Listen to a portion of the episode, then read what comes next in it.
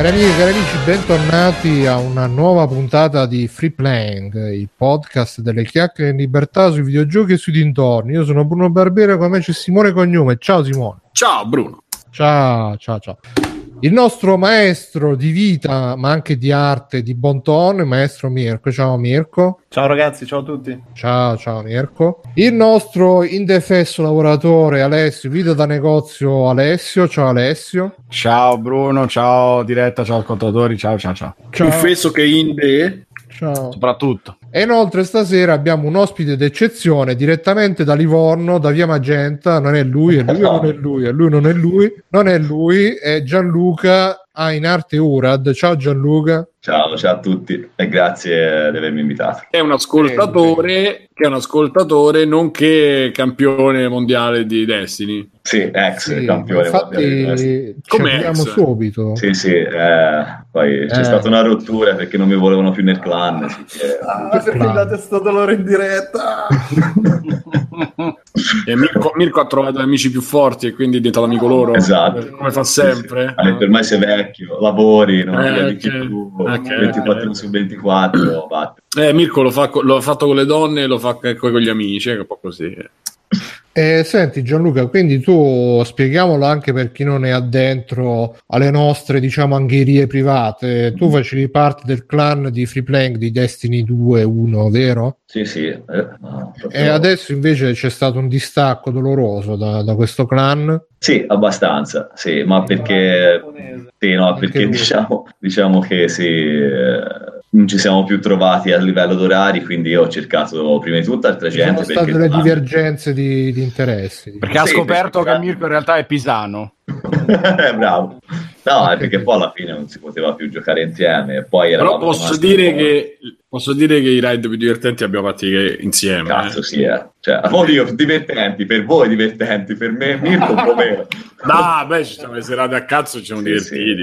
Sì. Quindi voi eravate quelli professionisti? Sì, esatto, sì, quelli che fanno giocare. Sì. Per quelli che fanno, gli altri parlano, ecco. Quindi tipo nel team di 5 persone, 2 che facevano tutto e gli altri 3 no, questo no, perché non è possibile. No, però insomma, diciamo più o meno, dai. Ma Mirko può confermare. Tipo i bimbi con gli zii, dice Fiordo Canadese. No, beh, ma poi sì, c'aveva un futuro da pro player, poi però le è piaciuto più un'altra cosa nella vita e... Dai, io però su Venere quando si chiudevano Marte, Venere. Là ci si divertiva, Tabacco e Venere, te la sei cercata. Non so se ricordi, riuscivo a sparare al buio, cecato completamente. Vero. Ma è una situazione più volte. Sarebbe da ritrovare quella clip se... Ragazzi, non vedo niente. No. Ed era la luminosità dello schermo sotto. Ah, ma quella c'è. Riuscivo a saltare anche. Ragazzi, io non vedo niente. Sì, vabbè, ma... Spieghiamo sempre, c'è stato un momento che non so chi è che è rimasto senza vista giocando a testi, perché erano tipo 48 ore di ride. Ah, eri tu, ma Simone. Sì, ci ho avuto i scotomi scintillanti in diretta, prima volta in mia vita e... è una roba brutta, ho detto adesso o mi parte un attacco di pilistica, così si chiama. Sembra cazzo la mossa di Goldrake. Sì, infatti. E tra l'altro era Daltanius con il potere del sole, quindi no, non era Daltanius. Ma di cose da raccontare in quei 2-3 anni ce n'è. Se potessero parlare questi ecco, bravo, a volte è meglio sorvolare Scolas, dice Alessio Tricast, giocavano con i pad spenti. Comunque andate ad ascoltare gli amici di Free Playing, andate ad ascoltare NG Plus Italia, che nell'ultima puntata si è sconfuso il codolo, ha detto facciamo un po' di extra credits, ops, perché poi loro c'è una rubrica. Andate ad ascoltare Tricast, il podcast che ci prova. Quando è che esce la puntata nuova Tricast? Comunque ascolta e Gomorra no, Tricast però dovete invitare o me e Bruno o me o Bruno, anzi tutti e due, anche separati se vuoi. A proposito di Gomorra, il bello è che l'altro giorno guardavo su YouTube, ma appare consigliati Gomorra Channel, io cazzo bello, posso diventare finalmente uno di Gomorra, mi immaginavo già dei tutorial per comportarsi davvero abitante di Gomorra, e poi cazzo invece era Saviano che fa le interviste, si era impegnato. Ma posso raccontare Scusate, la posso raccontare dopo la mia vicissitudine col televisore? Saviano, oppure... No, vai. No, diccelo. Vai, deve essere un extra credit. No, sono curioso. Dai. No, va a prendere il televisore? No, devo purtroppo la sigaretta elettronica adesso la devo tipo disinnescare, perché sennò continuo a bruciare. Cioè, il tasto di quello che serve per premere e poi tirare su. Se non lo fermi, succhia l'infinito. No, praticamente non funziona più, quindi devo fare tipo il codice Konami per farla partire, non so, premendo un altro tasto, parte la combustione, ma poi non si blocca più se non stacchi la batteria, quindi devi svitare tutto. Madonna. E niente, sembra una trappola. Poi se c'hai uno scotoma in corso, ma c'è. Ma torna a fumare. Ma non si scherza su scintillante. Sì, dicono anche in chat, c'è Alberto Belli in chat, scopro ora che c'è il video, è da un po', sono andata alla puntata 300, sarà. Allora, che è successo? Ho comprato, come sapete, l'anno scorso, comprato il televisore, abbiamo già parlato, Sony, 1000 mega, abbracciato, baciato. Un segno sulla scaletta, la TV di Simone ha fatto un figlio. Si può dire così. Allora, l'altra che era mercoledì scorso, il mio giorno di riposo, quindi finalmente a casa, così faccio i miei giri mattutini, il pomeriggio mi vado a stendere sul divano, a sedere sul divano, e mi guardo Erased. Tra l'altro non vi faccio extra credit perché ho visto una puntata e mezzo, ma è un anime a puntate che finalmente è approdato su Netflix, e ho visto una puntata e mezzo e sono rimasto abbastanza piacevolmente colpito. Devo dire che acchiappa già da prima puntata, ho detto, ma che cazzo sto vedendo? Poi dopo invece ci hanno messo al momento noir molto bello, e quindi niente, ero lì tutto contento, tutto, accendo il televisore, mi guardo la puntata, a un certo punto guardo lo schermo e in basso a sinistra, oppure stavo accendendo la PlayStation, quindi sai il menu della Play che è super acceso, no? L'XMBC là. E guardo in basso a sinistra, c'era una cosa che un quadratino che copriva un po', cioè che non si vedeva bene, che sembrava disturbato. Ho detto, beh, forse c'è qualcosa davanti alla TV, che ne so, un pezzetto di carta, qualcosa che è davanti alla TV e che impedisce la visione. Invece mi avvicino e praticamente c'era una cazzo di larvetta, ma tipo mi viene dato in bigattino, ma il bigattino è molto più grosso, è una larvetta, non so di che, di mosca, non lo so, che era tra il pannello luminoso e il vetro, diciamo, però non è un vetro quello del televisore, insomma è il pannello trasparente che c'è per coprire lo schermo. Era incastrato lì, e sono andato nel panico. Perché è ancora lì? E adesso ti racconto. Ho detto, beh, è lui che gli cambia i canali. Adesso non mi piace. Tutti vedere Mentana stasera. Sono tutti i documentari della BBC. No, praticamente ho fatto anche la foto, cioè sono documenti fotografici che ho messo sul canale Telegram, a cui potreste iscrivervi proprio per questo motivo, per non perdervi queste situazioni. E da lì ho detto, vabbè, ho avuto sistema i telefoni, cioè magari lavorare un po' sui telefonini, sui PC, eccetera. Ho detto, vabbè, me lo faccio. Un telefonino più grande. Me lo faccio da solo. E quindi sono andato a cercare prima sui Fixit, non c'era un cazzo, e ho detto, cerco su YouTube qualche video, solo che i video di YouTube praticamente sono il più recente, non è lo stesso modello, lo stesso identico non c'è, ma quando l'ho visto ho capito che la cosa non era fattibile in poche ore, perché lavorando 6 giorni... Ma è complicato perché smontarlo? Allora, smontare il pannello subito dietro, no, il problema è che arrivare allo schermo... davanti? Al pannello, io pensavo ci fosse, che ne so, la cornice, la togli, vai subito sul pannello, cioè lo apri, lo pulisci. Sì. Invece no, il pannello è l'ultima cosa e sta dietro un altro pannello di ferro. E poi c'è il televisore. Aspetta, il pannello di ferro sono le inferiate alla casa della larva. Esattamente. No. Cioè, la panic room sarà fatto. E subito dietro attaccato ci sono tutti i vari dio di transistor, cioè praticamente c'è la scheda madre del PC, del televisore, più tutta la parte elettronica, anche se il Sony mi sa che no, perché c'ha la ciabatta dei Ghostbusters come alimentazione, quindi quella parte credo il KD, aspetta te lo dico subito, c'ho ancora aperto qua L'arma è però. C'ho il 5.000 qualcosa, 9.050, 9.005. Giallo, bussa 9.005, abbiamo lo stesso. 9.005. Giallo, bussa nel televisore tuo e senti se sono parenti. Allora il KD55XE9005. Sì, quello. Si può. Noi abbiamo quello. E tra l'altro si è aperto YouTube per motivi che non so, vabbè. Quello là. E quindi... come hai visto c'è la trappola dei Ghostbuster come alimentatore, c'è la trappola dei Ghostbuster come alimentatore, però ho visto che dietro di solito comunque c'è la circuitazione eccetera. Stavo vedendo che le viti solo per smontare la parte di plastica dietro e arrivare lì sono tipo 106. In più devi smontare la parte elettronica togliendo tutti i vari cavetti flat e non flat che ci sono, per poi arrivare al pannello, aprirlo e andare lì. E ho scoperto, questo non lo sapevo, che non solo c'è il pannello LED, ma poi ci sono tipo 4-5 fogli di non so di che cazzo di materiale che servono per diffondere la luce, per i colori, cioè ci sono tipo dei strati di tipo cookie. Vabbè, sarà carta da forno, sì, suppongo sia carta forno, però pregiatissima. E quindi ho detto forse è meglio che ci penso un attimo, chiamo l'assistenza che credo che ancora ridano, diciamo, ti richiamerà il tecnico, non mi ha mai richiamato. Sono andato da... Scusa, tu gli hai detto ho una larva nel... Sì, ho detto guarda, c'ho un... che cazzo vi dico?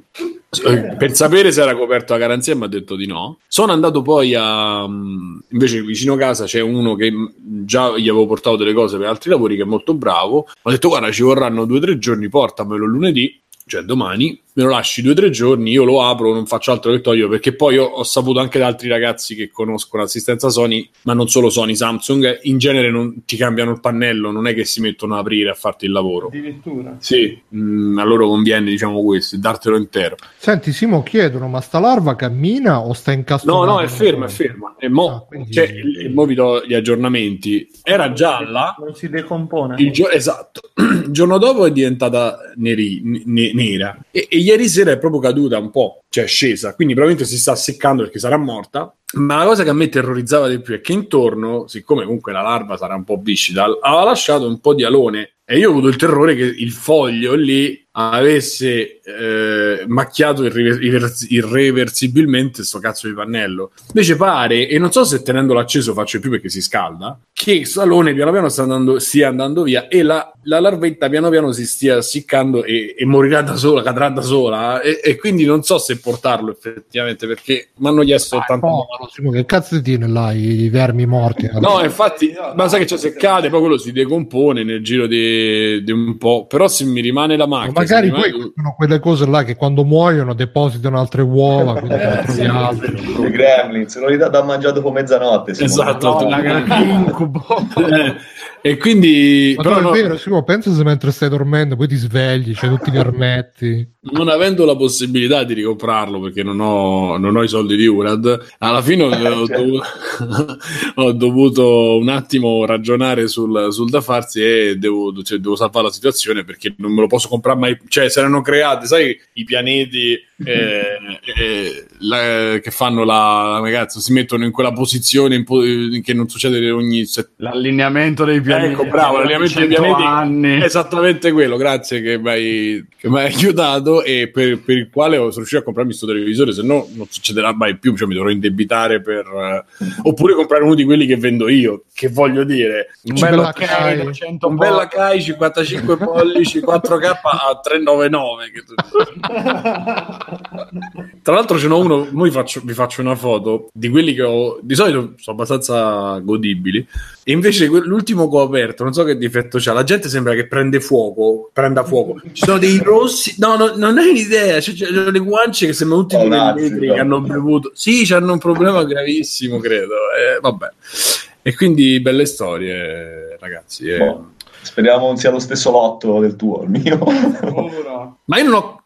perché ho pensato pure a una mosca perché la mosca c'è dentro, è possibile. Dalla feritoia, che cazzo ne so, ormai dalla feritoia ce l'ha cagata dentro perché lì il calore. Qua c'è Simo che vabbè lo vuole togliere, anche Bruno mi sembra che avevi capito che te sei per l'intervento di toglierlo. Votazione. Io lo lascerei. Sì, pure io. Io pure lo lascerei considerando il calore, il fatto che... Ma allora io stavo pensando questa cosa. E che è la mancanza di soldi. Aspetta, €90 per sistemarlo non è un problema, quelli che ancora ce l'ho è i 1.500 per ricomprarlo, ma stavo pensando, se lo asciuga fino a morire, cioè fino a proprio a essiccarlo e a farlo evaporare, posso pure aspettare, ma devo vedere come va in questi giorni, cioè se domani, dopodomani vedo che piano piano si rinsecchisce di più, bene, se no... Fai così, puntagli davanti il telefono, una webcam, eccetera, e metti la diretta di Free Playing, così ascoltatori ci aggiornano sullo stato. Un bel time lapse, mi compro una GoPro. Allora, secondo me Simo, le soluzioni sono: metti il televisore nel forno. E non c'entra, c'ho il forno piccolo. Lo pieghi il televisore. Ah, beh, giusto, sì, okay. Come uno startup. Ci spari un termoconvettore davanti, così. E quello gli fa benissimo al pannello. Una scaldatina, dai. Se no con l'axe e l'accendino potrei pure. Bravo, quello, se no un po' di DDT dentro, cioè direttamente. Ah, vero. Magari mi va anche in 5K. Quando è acceso, però. Per l'HDR Plus. Ma scusa, nessuno dei nostri amici ci ha avuto robe del genere, perché a me mi era successo una volta e l'ho lasciato, però si muoveva, quindi non so se è sparito, è andato da qualche parte. Allora c'è un video su YouTube di uno che c'ha una formica, cammina, è viva, non lascia cazzi di oloni di merda, però abbiamo visto con un amico sull'internet, e in verità è successo, però non in Inghilterra, così in altri posti, ma non passa in garanzia, il problema è quello. Ma boh, dice Panca D, povera larvetta, sì, poverina. Io non è che ce l'ho messa, non è un esperimento. Un esperimento finito male. È diventata la nuova mascotte. Tra l'altro, ragazzi, cosa? La mascotte di Free Playing, la larva. Una bellissima farfalla, tra l'altro. Tra l'altro, lo sai che se una mosca, la uccidi io ti denuncio. Se le fai qualcosa, se le tocchi anche solo un capello. Dovrei vedertela con me. E intanto grazie Doctor, non so per cosa, ha detto forse si è abbonato a tutti i ragazzi, abbonatevi a Twitch, mi raccomando, c'è da Amazon Prime, è gratis, una volta al mese andate, iscriviti a Twitch di Free Playing gratis, così a noi ci arrivano tanti miliardi di soldi e voi non spendete niente. Se ci volete supportare, come al solito, PayPal, Amazon, Humble Bundle, Kinguin, CD Keys, Instant Gaming, tutto, pure le magliette, freeplaying.it, andate, trovate tutti i link. A noi ci potrebbe arrivare una commissione, mo che ci stanno i periodi che dovete fare i regali di Natale, cose. Bruno, non chiedi del Black Friday. Ah, è vero. Anzi, come l'ha chiamato il mio collega, il Black Free. Io per il Black Friday mi sono comprato un modem nuovo per giocare online, perché il modem che ho non apre le porte. Ma ti sei preso? Se no Fortnite è un problema. Quelli da €350, Bruno. No, ne ho preso uno da 118, mi pare, in offerta, che costa, sì, ma è uno 4G, l'ho preso per la connessione 4G, perché quello che mi hanno dato con la schedina è il modello, diciamo, subito inferiore, che però non ti permette di aprire le porte, il NAT, eccetera eccetera, e quindi dà problemi con GTA Online. A proposito, scusami, ma a parte vorrei chiederti questa cosa di GTA Online, ma a parte questo, la Vodafone Station è possibile rimpiazzarla, che voi sappiate? Credo di no. Boh, se c'ha se usi una schedina 4G, boh. No, da casa. Ah, boh, credo di sì, comunque. Non credo che faccia controllo. Che controlli fa? Ti viene il tecnico che controlla a casa. Gianluca, tu che ti sei comprato per il Black Friday? Ah, io naturalmente, usando i link di Freeplay, mi sono comprato un sacco di console, tra cui una GPDX32 Plus, che è una cinesata, un simil 3DS praticamente fatta apposta per tutti gli emulatori esistenti. Simil 3DS? Ma ce l'hai in Cina, ce la puoi far vedere? Guarda, sì, ce l'ho, non so se si vede. Esclusiva per i nostri ascoltatori di Twitch. Praticamente è questa, non so se la vedete. Cazzo, carina! Sì, no, è veramente fatta bene. Fanno la stessa fabbrica dove fanno il 3DS, fanno pure quella. Praticamente è proprio il clone. No, ma anche come, diciamo, plastiche. Il 3DS, solo che loro poi ci mettono dentro la merda, però esatto. C'è scritto please understand con la A, però Sì, no, infatti poi è tutto scritto help me, no? Sì, sì, oltretutto tutti i menu sono in cinese, cioè anche se li cambi la lingua in italiano ti dice perché in italiano cinese, va bene uguale, no? Va bene. Dice perché in italiano? Sì, che di sto periodo i rapporti Italia-Cina tra l'altro sono... sì, ma infatti alla fine grazie a Dolce & Gabbana, non so se avete seguito. Ho sentito qualcosa che si è un po' scoperto, diciamo, da quel punto di vista. Il migliore è stato il video di scuse, se vi capita. Vabbè, comunque quello ce lo teniamo, ne parliamo tra 10 minuti, che Gianluca in realtà è venuto qui, non so se l'avevo già detto, scusate ragazzi, ultimamente la memoria perdo colpi, è venuto qui come esperto di console cinesi, perché se ne quante te ne sei comprate, Gianluca? Mi sono comprato il Pandora, che poi non è un Pandora, che sarebbe un Switch da collegare, poi mi sono comprato la GPD, la PEC 3 e poi vabbè la Switch è una cinese anche quella, no? Anche la Switch. No, piano poi... con le parole. Basta, per ora basta. Poi stavo per fare la pazzia, però... Che pazzia. Volevo comprare un cabinato arcade da 2.400 €. Ma scusa, 2.400 di cabinato? Ma che cazzo ne so. Bruno, Gianluca, opergli la mia risposta, perché sono le stesse identiche parole. Sì, no, infatti... No, cioè, i cabinati ti fanno con tre cose di compensato? No, guarda, ma perché a me mi hanno fregato? No, ma per... due dentro, col mame di 50 versioni fa. Li fanno, infatti sì, però mi hanno fregato perché c'era scritto tipo hardware super avanzato, computer. Te l'ho detto, tipo italiano medio, quello che guarda le osi, bellissimo, lo stiamo prendendo. E poi tipo super mega LCD, tasti per il flipper, light gun, puoi rivivere tutte, il volante, ma che cazzo, sei Transformer. C'è pure, ti hanno pure quello accanto che ti fuma dietro. Tanto i cinesi uno più uno meno. Lo sapete, una ventina d'anni fa mia zia andò a Hong Kong per lavoro e stava su un autobus e questo tipo stava per mettere sotto tipo 4-5 cinesi e hanno fatto subito ma che fa? Tanto sono tanti, cioè ha risposto così, tanto sono tanti, è andato dritto, non se ne accorge nessuno. Sì, o un tassista o uno di un autobus, una cosa del genere. Comunque sono curioso di vederla a sto punto, sto cabinato, c'è un link per no, ma il link di tutto dovrebbe essere di un'azienda italiana perché si chiama allora, che piccio sì. No, attento sì. No, però... non diciamo nomi, sennò poi ci denunciano e noi no. Detto che in la cerco nemmeno. Ma come no? Mica ne stiamo parlando male, oh. Dai, facci vedere. Aspetta un po'. Vabbè, dai, intanto facciamo il giro del Black Friday. Alessio, tu che ti sei comprato per i Black Friday? Facci sognare. Qualche punto comprato. No, solo due cose. Un paio di Google Mini per la casa e un secondo pad della Play 4, quello trasparente. Sì. Che cosa sono i Google Mini?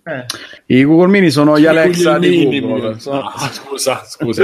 Per dirgli che cosa? Come cassa Bluetooth praticamente, perché non è che ci sto facendo molto altro. Questa è la nuova scusa, dopo la Uia comprare gli emulatori. Alexa, abbassa le luci. Chi? Alexa.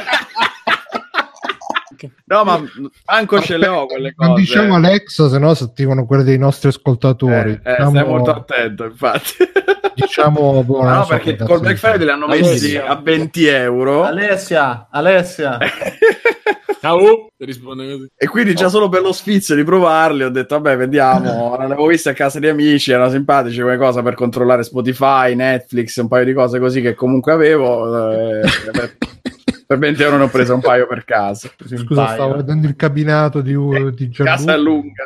Un roba spaziale. A parte che cioè, veramente hanno preso 2 o 3 cose di vernici e hanno buttati addosso. Così. Sì, no, ma poi c'è varie stampe che uno volendo ci può mettere. E io l'ho vista anche da ragazzi che l'hanno comprata. Sono anche belli, perché poi comunque anche con oggetti design non sarebbero nemmeno male. Solo che, non lo so se è vero tutto quello che dicono, che io volante pistola non ce ne vedo però qua. No, quelli, infatti come vedo 2.170 € versione base, poi c'è la versione extra strong, cioè con le light gun, ma io non lo so se funziona. Io per 2.170 € mi fai un bel PC, ti fai un bel PC, poi vedi al fanellametro. A me fanno un po' ridere le descrizioni dove c'è scritto rete wireless inclusa, antivirus non incluso. Se io quella va un po', ho detto ma perché? È importante. Cioè, non importante. Comunque se qualcuno se lo compra ci vuole far sapere com'è, perché comunque dai magari No. Comunque sono aumentati veramente tanto rispetto a quando l'avevo fatto io, i prezzi sono quasi raddoppiati, quindi o stanno scarseggiando sempre di più o invece c'è sempre, a parte che poi non trovo più nemmeno, come avevi detto te, i monitor, quelli CRT sì. Mi piace accensione e spegnimento automatico tramite unico pulsante. Penso invece c'hanno tipo quelli di tipo supercar che c'hanno tutti i switch ma quello è il gusto.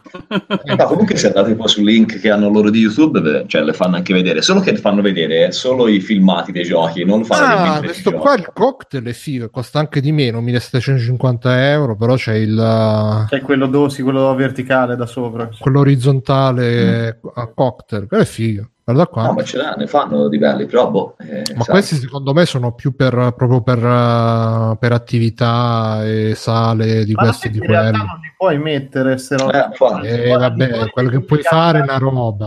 No, al di fuori dell'illegalità delle ROM, eccetera. Però mettere uno di queste cose, io non mi ricordo che lessi tempo fa di un bar che aveva messo un biliardino gratis per far giocare le persone e multone della finanza perché non fa giocare, quindi capirai queste cose qui. Peggio del peggio, anche perché non hanno licenze di niente, cioè buttano dentro la roba e via, cioè. Sì. Vabbè, dicevi Alessio, quindi ti sei comprato il Google Mini come cassa Bluetooth utilissimo e poi vabbè, come sfizio, poi sono anche una comodità perché per i miei, per comandare Netflix eccetera, è più facile parlare che utilizzare il pad della Play, che sono anni che ci provo a farlo diventare amichevole ma ancora hanno dei problemi con queste cose, magari con la voce. Il pad della Play, scusa, tu comandi Netflix col pad della PlayStation? Sì, perché in sala c'hanno la PlayStation 3 come stazione multimediale che mettono là i film, i CD, tutto quanto. Fai come il nonno di un mio amico che davanti a me squillava al telefono, prese il telecomando e cominciava a fare pronto. Sì, anche la nonna di un amico mio accendeva la tele con la calcolatrice. Però lei ci riusciva, vero? Quindi adesso, cioè, con Google Mini possiamo finalmente, cioè, dire, metti il primo e metterai uno. No, perché non controlla la TV, controlla solo le app compatibili, quindi Spotify, Netflix, YouTube. Di Sky, non so se avete visto che c'è la famiglia che chiama i nomi dei film al telecomando, cioè tipo Coco, Avengers. Ma ci sono TV che hanno Apple il microfono nel telecomando. Apple TV. La mia ce l'ha, però chiami i canali, cioè non chiami i programmi e lui te li crea. Che... sì, ma se tu gli chiedi di fare Avengers contro X-Men ti fa il film sul momento. Lo improvviso. Procedurale. Vabbè, quindi non ti sei comprato altro, Ale? No, solo Google. Ma scusa, per il fatto che Google adesso praticamente ci avrà le microspie in casa tua e saprà qualsiasi cosa fai. Certo. Ma infatti ormai è questione di secondi prima che arrivi la svolta. Tra l'altro facci caso, Ale, se tipo dici una cosa così e poi ti trovi le pubblicità di quella roba. Vediamo. Perché a me tipo capita. Però tipo... Bruno, ti devo dire che Google Home ha il tasto fisico per mutarlo. Quindi non ti sente proprio con il tasto fisico. Vabbè, muto lui, no? Che non ha muto, cioè, per a Google mi sente lo stesso, la cassa non mi sente. No, ma a me capita che tipo scrivo su Telegram una roba che non dovrebbe avere niente a che fare in teoria e poi mi trovo la stessa roba, la pubblicità su Facebook. Ma sei sicuro che non l'hai mai cercata da browser? Sì, mi è capitato diverse volte su Discord. Infatti mo vedete un po' quelli che stiamo parlando di cabinati, vedete un po' se mo vi esce tra le pubblicità i cabinati, le cose, perché ormai altro che Google. Vabbè. Ricordo, infatti, chat ha scritto: avrei proprio voglia di un cabinato. Vediamo se tra un po' Google ve lo propone nei correlati. No. Vedi, Simone ha parlato di Erased e mi è uscito mo su Facebook il gruppo Made in Abyss Italia, che Made in Abyss era un altro anime che è uscito insieme a Erased. Quindi, ragazzi, non c'entra niente con la tua attività di traduttore, ma non lo so. Comunque, vabbè, Simone, perché ti sei comprato per il Black Friday? Una coppola di minchia. No. Cioè, in verità non penso sia legato, perché i sconti c'erano forse già prima. Ho comprato The Messenger per Switch, che sarà anche il mio extra credit. Aspetta, chi è che c'ha il cellulare vicino al microfono? Che si sente? Mio lontano. Ah, forse sono io. Forse sono io, scusate. Si è comprato The Messenger? The Messenger per Switch a 14,99. Tra l'altro ancora in mente Katzenger, che era molto bello. Molto bello. E cioè, poi stavo guardando. Ma scritto punto... Pancadì è la larva che sta chiamando. Simone, aiuto! E qui vogliono farmi fuori.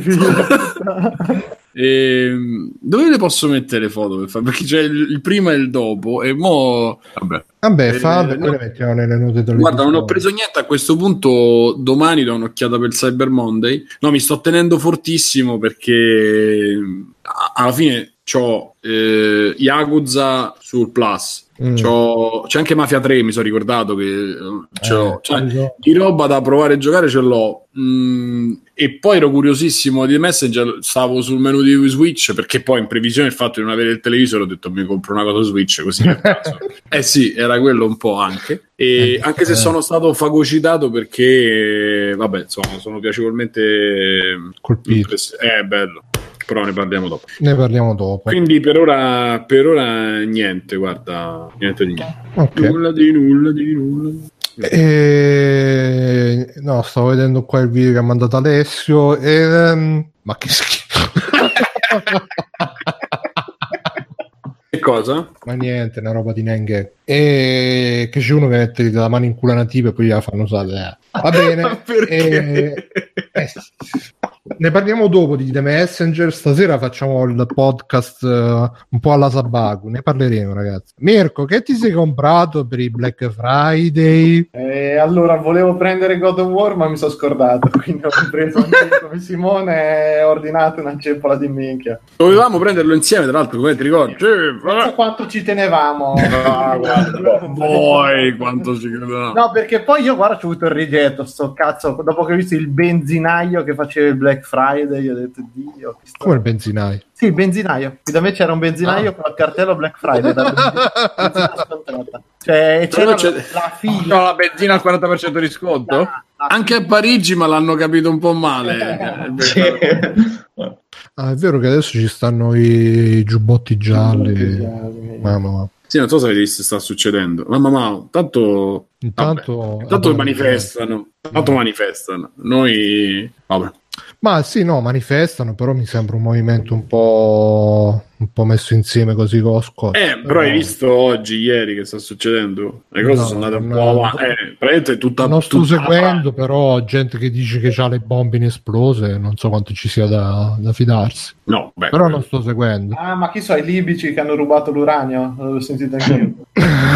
Va bene, dai, allora per questo break. Ah, io avevo preso anche lo Ska Collection, la Ska Collection da come cazzo si chiama? Ah no, anzi, la Ska nel senso di musica, musicale? Sì. Ah. Sì, perché c'è il. Ti piace lo Ska? No, per carità. C'è questo studio che si chiama Ska Studios, che sono quelli di Salt and Sanctuary, che però prima hanno fatto, che non mi interessava, però prima hanno fatto anche Charlie Murder e Vampire Smile di Schwash, che praticamente Salt and Sanctuary è... Ma è quello che pixela... Ah, quello in 2D? Sì, in bianco e nero. E come si chiama? Ah, Sword and Sorcery, quello là. No, ok, sì. Quello in pixel art, Sword and Sorcery.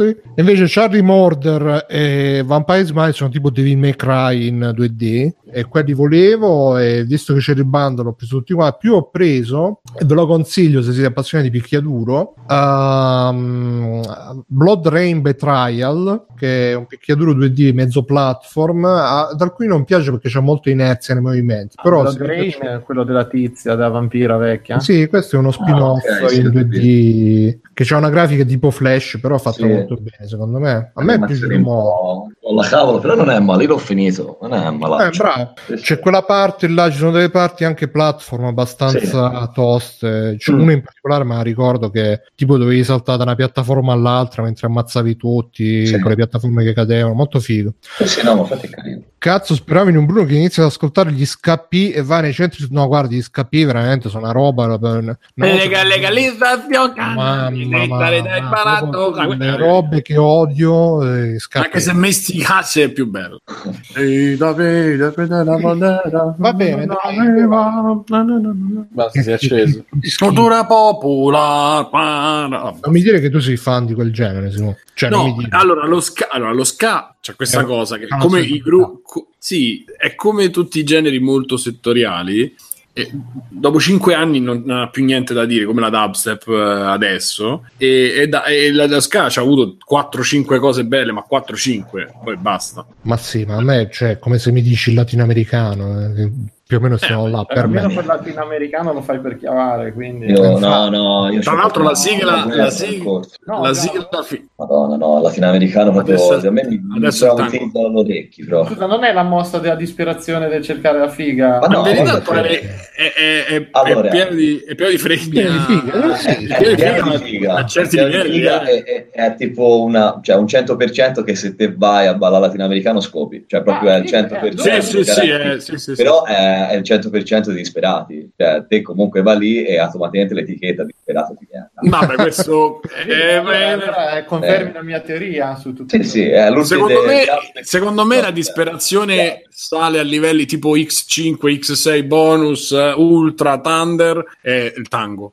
Ah vabbè, ma cazzo, ma lì ti vai a fare le vecchie, cioè. No, ci stanno pure un sacco di ragazze, però a me dà proprio l'idea, proprio non so più da sbattere manco le mignotte. Dai, ci deve avere con la rosa nella bocca.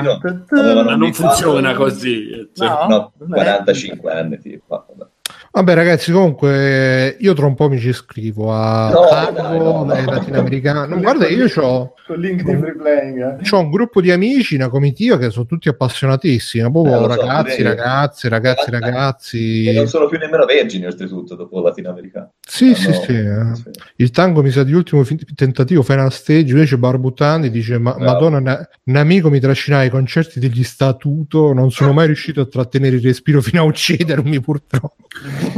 C'è tra l'altro una storia bellissima di Ciccio di Paperino, di Topolino, non so, c'era Amelia, non c'era Ciccio mi pare di mezzo a un certo punto che dice non respirare, e dopo qualche vignetta c'è stato che sta morendo e fa sì, me la ricordo anch'io sta cosa, ho riso tantissimo, vabbè. Va bene, allora come dicevamo Gianluca è venuto in qualità di esperto di console cinesi, vero Gianluca? Certo, proprio grande spelle creo, proprio le costruisco. Dici un po', faccio un po' un corso. Sì, praticamente quanto sarà? Un mesetto fa ho comprato. Tra l'altro vedo che là dietro c'è un arcade stick, la tua destra. Ce n'è due. Più il terzo è dall'altra parte. La testa di Chief sopra. Sì, infatti. Sì, Halo per me rimane sempre. Perché lui se lo mette quando gioca. Quando gioca lui si mette il casco da... Lì un po' di larve può darsi. Sì. E... che niente, no. La mamma giallo è pronto, vedi che sto salvando il mondo col casco. Vabbè, così, però insomma sì, in Cina. Chiedono ma vive in Cina o ha vissuto lì? Sì, ho vissuto con una cinese. È Livorno uguale, ragazzi. Livorno. Oddio, guarda, Livorno no, ma Prato è praticamente la Cina italiana. Insomma. La Cina è vicina. Sì, è beata completamente da loro ormai. E... niente, no, praticamente un mese fa mi sono comprato, entro proprio a ritroso com'è che sono arrivato a queste console. Sì, tutto il percorso. Mi sono comprato Red Dead Redemption e iniziando a giocare a Red ho detto cazzo basta videogiochi nuovi, voglio ritornare a quelli vecchi. No, hai detto basta videogiochi brutti. Sì, vabbè, la roba del genere. Come ti permetti, Simone? No, era solo per... dicevi giallo. No, è bello. Cioè, poi alla fine dei valori produttivi sono immensi, però è violento, è una roba che non lo so, volevo qualcosa di immediato. Ma quello è per assaporare il West. Sì. Non lo sai interpretare. No, ma perché te l'ho detto, sono troppo easy. No, sì che niente, mi è venuta voglia di tornare un po', diciamo, le cose vecchie, sì, ai vecchi tempi che prendevi, iniziavi a giocare, tipo il punitore, questi giochi, mi ha preso proprio la voglia di tornare a giocare a questi giochi qui. Sì che ho detto, ma comunque sono sempre al lavoro, facendo un lavoro che comunque sia parecchio noioso, devo trovare da fare qualcosa nei tempi morti, e tu quasi quasi guarda se c'è qualche consolina che ha delle emulatori dentro che mi faccia giocare. Che cercando un po' fra YouTube, internet e roba varia, e ho trovato queste due console, una che è la GPDX 32 Plus, che è praticamente un 3DS, mettiamola così, Android, basata su Android 7.0 mi sembra, roba del genere, e con 32 GB di memoria, 4 GB di RAM, c'ha una GPU, una Mali, però non mi ricordo, cioè più potente del Mac mio praticamente. Sì, no, è una bestia, cioè. Infatti facevano vedere che praticamente ci davano tutti gli emulatori da, che ne so, dal Big 20 fino ad arrivare all'ultimo Wii e roba del genere. Il Wii? Sì, infatti, sì, ho detto, ma non è possibile. Portatile, poi il Wii, cioè, sì, infatti ho detto, ma vabbè, fatto, e c'è tutti i video su queste cose, c'è il GameCube, insomma, ho detto, ma cavolo, da prendere. Poi sono andato a vedere quanto costava, 200 e passare, sti cazzo. Sì. Vabbè, via, cerchiamo qualcosa di un po' più, diciamo, economico, e sono andato a cercare questa altre consoline, di cui ho trovato appunto che è questa, che non so se si vede, che è questo troiaino qui, che è tutto molto carino. Sì, è una, si chiama Retro Game, che però sarebbe basata sulla PEC 3, che è una console cinese che lì va parecchio, dice. E niente, questa lì praticamente contiene 3000 giochi emulati sia dei cabinati come poteva essere la Capcom, CPS1, CPS2, CPS3. Ovvero, ma sono già installati? Tutti già installati, cioè sono 3000 giochi in uno. Cioè, che bella la Cina! Quei due poveri americani sono 12 milioni di dollari. Ora, non ci sono proprio tutti, nel senso che magari, che ne so, io cercavo Wonder Boy e Wonder Boy magari non c'è, ad esempio, però che ne so, c'è tutti gli Street Fighter, c'è tutta roba Neo Geo, c'è Windjammer, c'è tanta roba, che tutti i picchiaduro, quelli a scorrimento, Final Fight, roba che comunque sia, cavolo, una consolina che costa 40 euro, dici, va bene, e si vede bene, si gioca bene. Al lavoro non te lavi da nemmeno, quindi ci giochi anche di luce senza farti scoppiare. Perché e per me sembra, può sembrare un cellulare, dici te. Sì, no, ma guarda, veramente. Cioè, quando lo vedono comincia a far pronto. Esatto. Sì, no, ma poi è comodo, perché comunque dentro c'è il Mega Drive, per fan. Non si sente più. Sei andato giù, tipo sub, Gianlu? Senti? Adesso sì. No, dicevo che contiene comunque tutte le console, da Nintendo, Game Boy Advance, cioè, e comunque sia, nel senso, per quello che cercavo io era buono. Scusa, che poi... qua la gente già si sta arrapando, ma chiedono se si può trovare su Alibaba e compagnia questa... Sì, sempre se me lo spediscono, perché io comprando da quei posti lì mi hanno ciulato tipo 70 euro fra console non spedite, poi vabbè c'è rimborsi, ti rimborsano, però a me tipo ho ordinato appunto su AliExpress mi sembra, e non ho avuto molta fortuna perché questi prodotti erano disponibili, poi come ridavi i soldi non erano più disponibili. Non ci sono anche su Amazon? Esatto, infatti usate il link di Free Playing, su Amazon c'è sia la GPX, quella lì 32, sia questa qui, la Retro Game. E questa qui è 40. Scusa che qua in chat stanno sbavando, poi passai. Cioè proprio... Sì. No, non ho capito. Ci puoi ridire i nomi dei modelli perché stanno sbavando proprio assai. Allora, questa qui piccolina è la Retro Game, la trovate su Amazon, ma se volete vi linko già il... bravo, passaci il link così li rido in chat, butto tipo le bistecche e i leoni che sono... Ok, e l'arte è la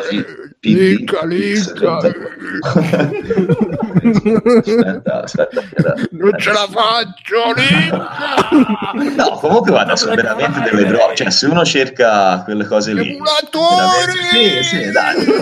No, è illegalissimo, perché cioè veramente questa è proprio la serata del trionfo degli emulatori. Sì, ma poi non ti devi sbattere in nulla, cioè almeno su questa non ti devi sbattere, è già tutto pronto, è già tutto configurato. Comunque la copertina Bruno, la copertina dell'episodio La copertina dell'episodio è Black Panther, ragazzi. Black Panther? Per Black Friday. Black... però ora è aumentato un po' di prezzo. Ci vorrebbe un bel... un'impennata di ore. Sì, è aumentato di 15 euro. Vabbè. Comunque ragazzi, vi potete anche scaricare gratis il MAME che impararlo a configurare. Sì, però non è portabile, nel senso... Cioè, no, non lo sto dicendo a te, lo sto dicendo a quelli in chat, ma sul cellulare c'è il MAME... Sì, c'è tutto. Sì, no, è vero. Solo che poi lo giochi, non c'hai i tasti fisici.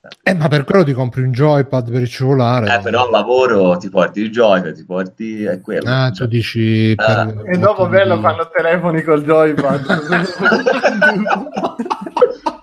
Sì, che poi il coso del joypad te lo ficchi proprio nell'orecchio, tipo auricolare, la manopolina. Sì, che per lavora con 3000 già tutta configurata. Droix Retro Game Videogiochi Portatili Bianchi, così si chiama la console. Guarda che bel titolo, sì, infatti, regalo perfetto per bambini e adulti.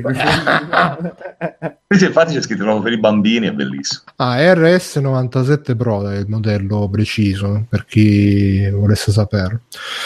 Tra l'altro adesso ve lo linko con il link di Free Playing, così giusto facciamo subito business da produttore a consumatore. Questa invece è quella che costa un po' di più, che è ancora più scandalosa perché... Senti, ma hai provato a installarci Moonlight per giocare in streaming i giochi di Steam? Perché poi quella è la figata definitiva. No, questo non so nemmeno di cosa stai parlando, perché io proprio non conosco niente di queste cose assolutamente.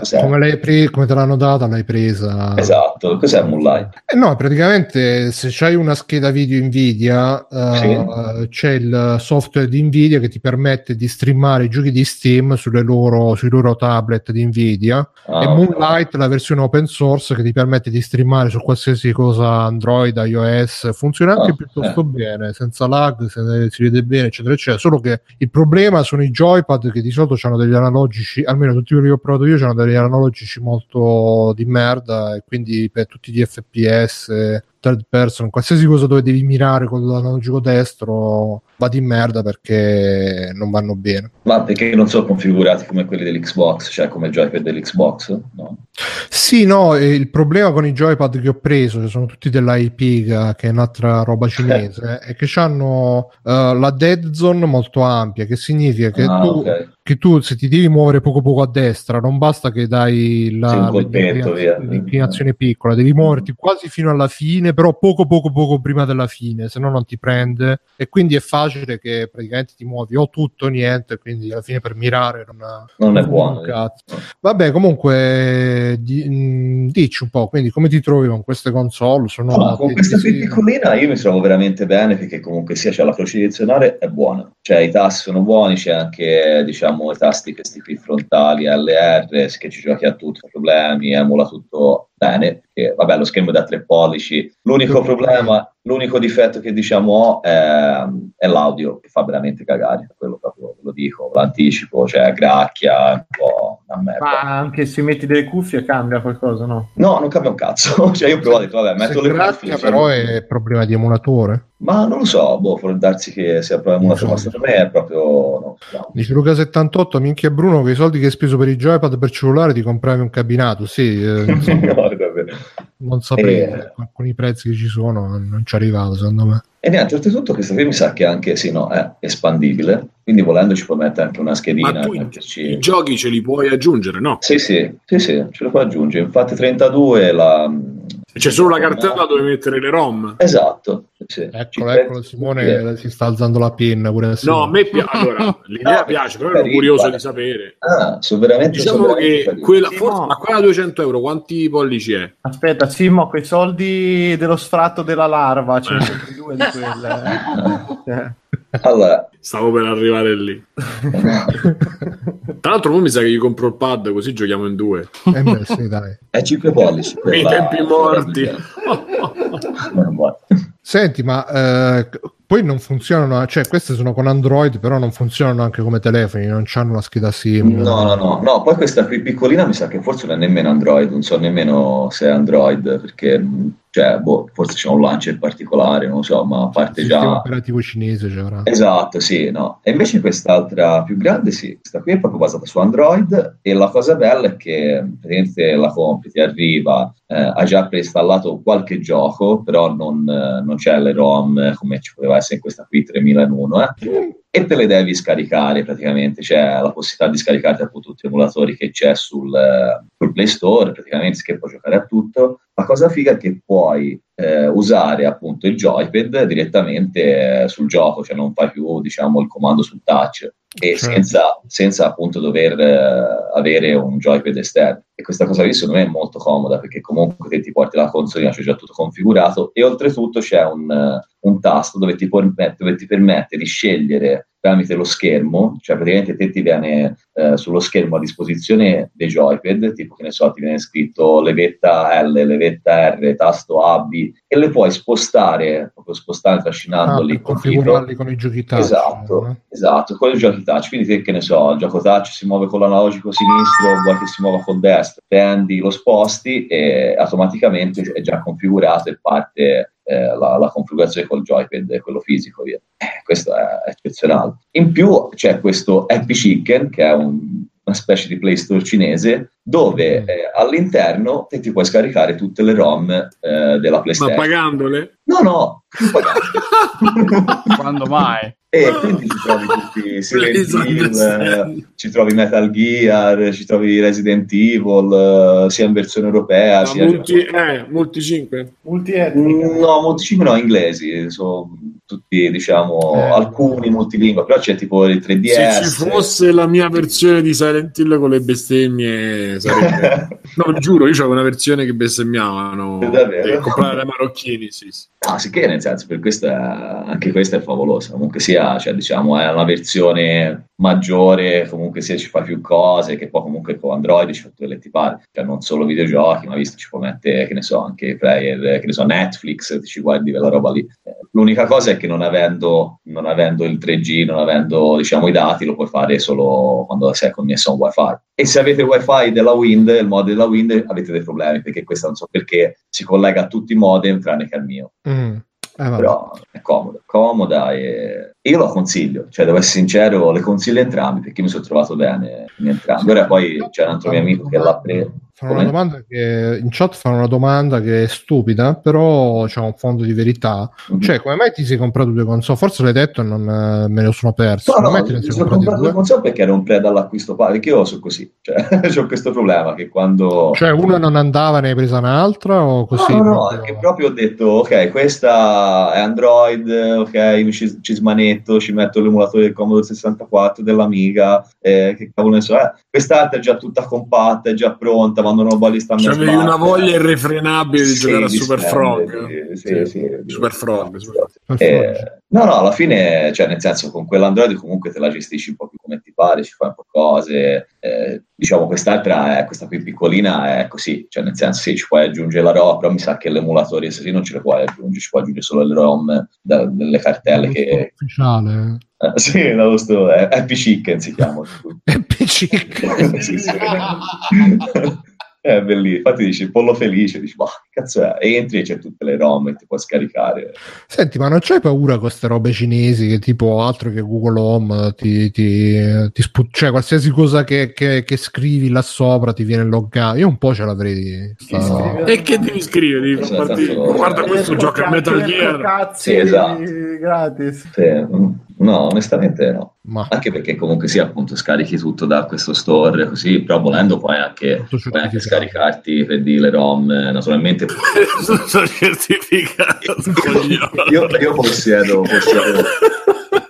tutti gli originali, li ho comprati solo. C'è proprio le schede, del cabinato. Ma ci stanno le ROM Nintendo anche? Sì, tutto. Pizza. Sì, infatti penso a Nintendo non dovrà un po' la voce e poi con questi ti vendono le robe così. Sì, no, comunque appunto, uno che interessa, diciamo, avere giochi sia Android sia appunto magari emulatori di tutti i tipi, la consiglio, che è veramente veramente eccezionale. Poi qualità dello schermo buona, croce direzionale diciamo che non è proprio il massimo, Però comunque sia, si fa valere l'analogico, mi sono trovato bene. Ma bene. Ti sei comprato anche la Switch, però, da quello che ho capito. Mi sono comprato anche la Switch, sì, perché lì l'ho trovata a 2,50. Aspetta, ma l'hai presa su Happy Chicken? O... no, l'ho presa gratis su Happy Chicken. Secondo me allora ci fosse anche quella. No, ma l'ho già modificata, che adesso so che si modifica. No,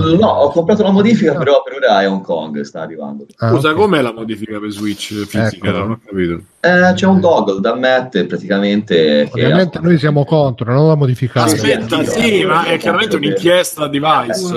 Ho provato una settimana il dongle. Dove si mette? Dove si mette? No, si mette praticamente, ha visto quando ti stacchi il Joy-Con? Sì. C'è una presettina USB lì, cosa c'è? Non te lo dico, ce l'ho qua. C'è qualcosa di segreto, Allora. Vabbè ragazzi, però io soprassederei su questa cosa qua, sì, magari per chi si vuole informare. No, nel senso, voglio sapere come funziona. No, ma magari non diffondiamo queste cose, diffondiamo a cercare, se le va a cercare al di là di Free Playing. Comunque dicevi, ti sei comprato la Switch e come ti stai trovando, a parte le motivi? No, senti, devo essere sincero, l'ho accesa per vedere se funzionava e poi l'ho mollata lì, cioè, proprio non c'è FPG che è installato. No, esatto, sono rimasto male, ho visto lo storno, chiedevano i soldi, l'ho pagata di più. Non si paga in monete di Mario, questo, scusate. Tra l'altro mi sa che povera Nintendo, grazie che puoi fare le molte, mi sa che un'altra volta la modifica che ti puoi scaricare le robe dallo store ufficiale senza pagarle, quindi... cioè, ma io non lo so, io sapevo che era software, cioè con questo non devi fare. No, è software, però c'è hardware. Per la prima volta questo vaffanculo, ok. Sì, praticamente sì. Il dongle fa resettare, metterla in modalità perché è basato su Android Switch, no? Basta. Capito. Vabbè, comunque se vi volete informare su queste cose, ragazzi, informatevi al di là di Free Playing, perché noi siamo contro. Bruno, se un conto che uno dà i link per scaricare cose, un conto dire come funziona una cosa a livello non so, però software. Non è che io non voglio farlo perché me lo voglio comprare, volevo sapere quanto costa. Guarda che viso. No, ma che perché non sono in grado di modificarmela da solo, era perché questa cosa del dongle non avevo idea di cosa facesse. Vabbè, poi approfondiamo fuori tra le larve, comunque quel dongle mi dicono. E poi nonostante diciamo fosse abbastanza, aspettatevi nella prossima puntata di Free Play tanti extra credits di Simone sullo Switch, triplicano gli extra credits su Switch. Io ricordo sempre a tutti che ho rivenduto le mie console modificate per tenere originale, quindi non ho nessuna intenzione, ero solo curioso di sapere come funzionasse. Sì, si scherza. Comunque vorrei dire a tutti che Octopath Traveler è valutato 15 euro da GameStop, è rivenduto a 45. Ma l'hai finito, Simo?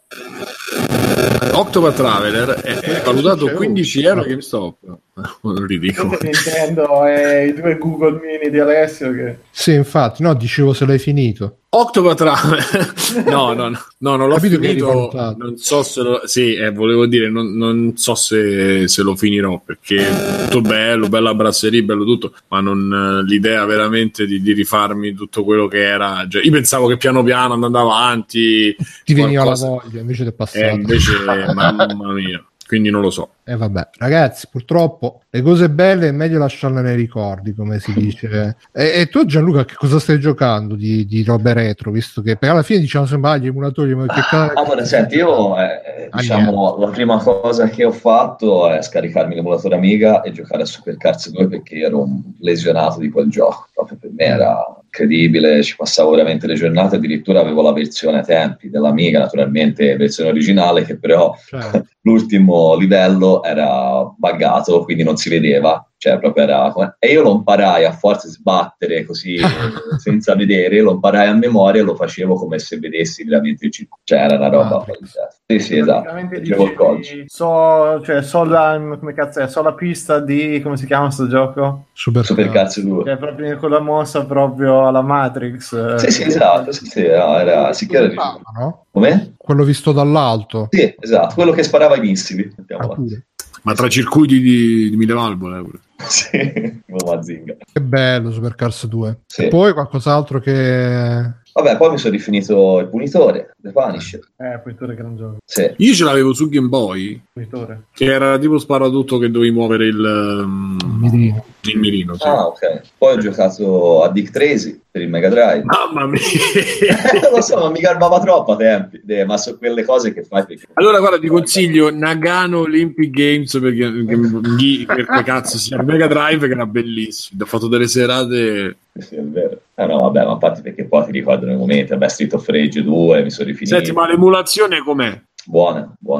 Entrambi, guarda, sì, buona. Poi è logico, è come l'emulazione su PC, nel senso, non è che... Immagino i tester cinesi che provavano. Sì. Con la lama, cazzo! No, perché poi, come se non bastasse, siccome ero proprio in fase delirante, mi sono preso anche il RetroPie, il Raspberry, che poi ho installato il RetroPie, e il Pandora, che è un arcade stick dove dentro conti... Aspetta, faccio più a fare. Sei qua apposta, scusa. Questo qui. Ah, comodo! Sì. No, ma questo è quello, scusa? Questo è il Pandora. Praticamente sono due arcade stick dove hanno un'uscita HDMI e una per l'alimentatore per essere alimentato, e lo collai al televisore, e anche qui c'hai tipo 2200 giochi. Ma non lo puoi usare come stick quello? Allora, questo lo puoi usare come stick per il cellulare? No, lo puoi usare. Per quando sei al lavoro che non vuoi farti vedere, quando lo metti così, quando ti chiamano tipo la boombox. Quando sei in fila alle poste. Scusa, ero un attimo al telefono. Quando sei in fila alle poste, che diciamo sempre. Praticamente no, questo qui lo puoi anche usare come stick. C'ha la presa USB e tranquillamente lo riconosci. Chiedono in chat se questo è italiano. Su PS4? No, assolutamente no. Italiano io uso italiano. Ma su PS4 funziona? No. Non l'ho provato. Però su PC me lo riconosce. Ma senti un po', ma quell'immagine di Street Fighter ufficiale Capcom? Certo, sì. Oh, yeah. Sì. E oltretutto ho preso una fregatura perché l'ho ordinato da un sito cinese, l'ho pagato 200 e passa euro e era un'offerta su Amazon a 120, mentre l'ho comprata già a 200 e passa. Sono stop. Però vuoi mettere che dentro c'è l'area della Cina lì. sì, esatto. E no, anche questo praticamente è già tutto configurato. L'unica fregatura, cioè questo che compratelo solo esclusivamente se volete fare tipo serate con amici, non avete voglia di sbattere, ve lo portate a casa di un amico, ci fate una bella cena, una bella pizza, birra e quello che vi pare, e poi l'attaccate al televisore e giocate, che ne so, a Street Fighter, fate doppi, a quello che vi pare. Perché No, guarda, è buono. Io infatti sto organizzando queste cene. Ma perché, Gallo, tutte le altre consoline nessuna ha uscita video, vero? Tutte ce l'hanno. No, la GP ce l'ha, quell'altra piccolina no. La GP la puoi collegare anche al televisore. Sì, c'è l'uscita HDMI. Basta solo un HDMI di 5-6 metri. Sì, vabbè. Comunque in chat ci sono gli invidiosi che dicono che questi sono gli acquisti antifiga. Come va con la figa? Sì, è vero. Ragazzi, lasciate perdere Gianluca. Se guardate dietro quell'armadio, ce ne stanno 5, quindi lasciatelo perdere. Non fate le battute sulla figa con Gianluca perché non funziona. No, io ho due passioni nella vita, una è questa qui e l'altra è quell'altra, quindi diciamo che me la cavicchio tutte e due. Però no, che alle cene ci puoi tagliare la carne sopra quel gioco. Ci puoi fare tutto. No, però è utile, è carina. Non so se ne vale la spesa, cioè forse 130 euro, sì, 200 me l'ho pagata io, forse no. Però comunque... E inoltre ti stanno facendo anche la fattura tassa e dicono che hai speso 10.000 euro per il confermo. Senti, ma la fattura dello stick com'è? La fattura... Attenzione, adesso si vuole fare il Pandora e farà gli extra credit con il Pandora. No, è buona, la fattura è buona. Fa proprio come la sala giochi, senti? Come la sala giochi. C'è pure il coso per le sigarette accanto sempre. sì, quello ce lo metti comunque. Quello che ci prendevo, io ci prendevo delle schicche a Roma, della scossa fortissima ci prendevo quando toccavi il coso delle sigarette. Mamma mia. Non so se è possibile, però avendoci il vetro che sporge qui fuori, secondo me se uno è abbastanza bravo da crearci il legno e tutto, cioè ce lo mette sopra e ci si crea una specie di cabinato. Ma guarda che credo che qualcuno lo abbia fatto. No, lo fanno perché l'ho visto in mezzo a 1500 euro con questo troiaio. Se lo riconosce la macchina ci puoi anche guidare l'automobile con quello. Hai dei doppi al Lotus Turbo Challenge. Magari c'è l'attacco per l'autoradio, bisogna vedere. Sì, però comunque sia carina, uno che non ha voglia di sbattersi, magari appunto vuol fare una cena con gli amici, ricordarsi i vecchi tempi, è carino. Cioè, poi logico, dipende uno se... Ma cosa giocate a queste cene eleganti? Di solito a queste scene giochiamo sempre a Windjammer, perché che figo che era, anche Street Opera figo. Sì, poi ogni tanto anche e poi vabbè a World Rally, perché noi eravamo drogati di World Rally. Quello isometrico World Rally.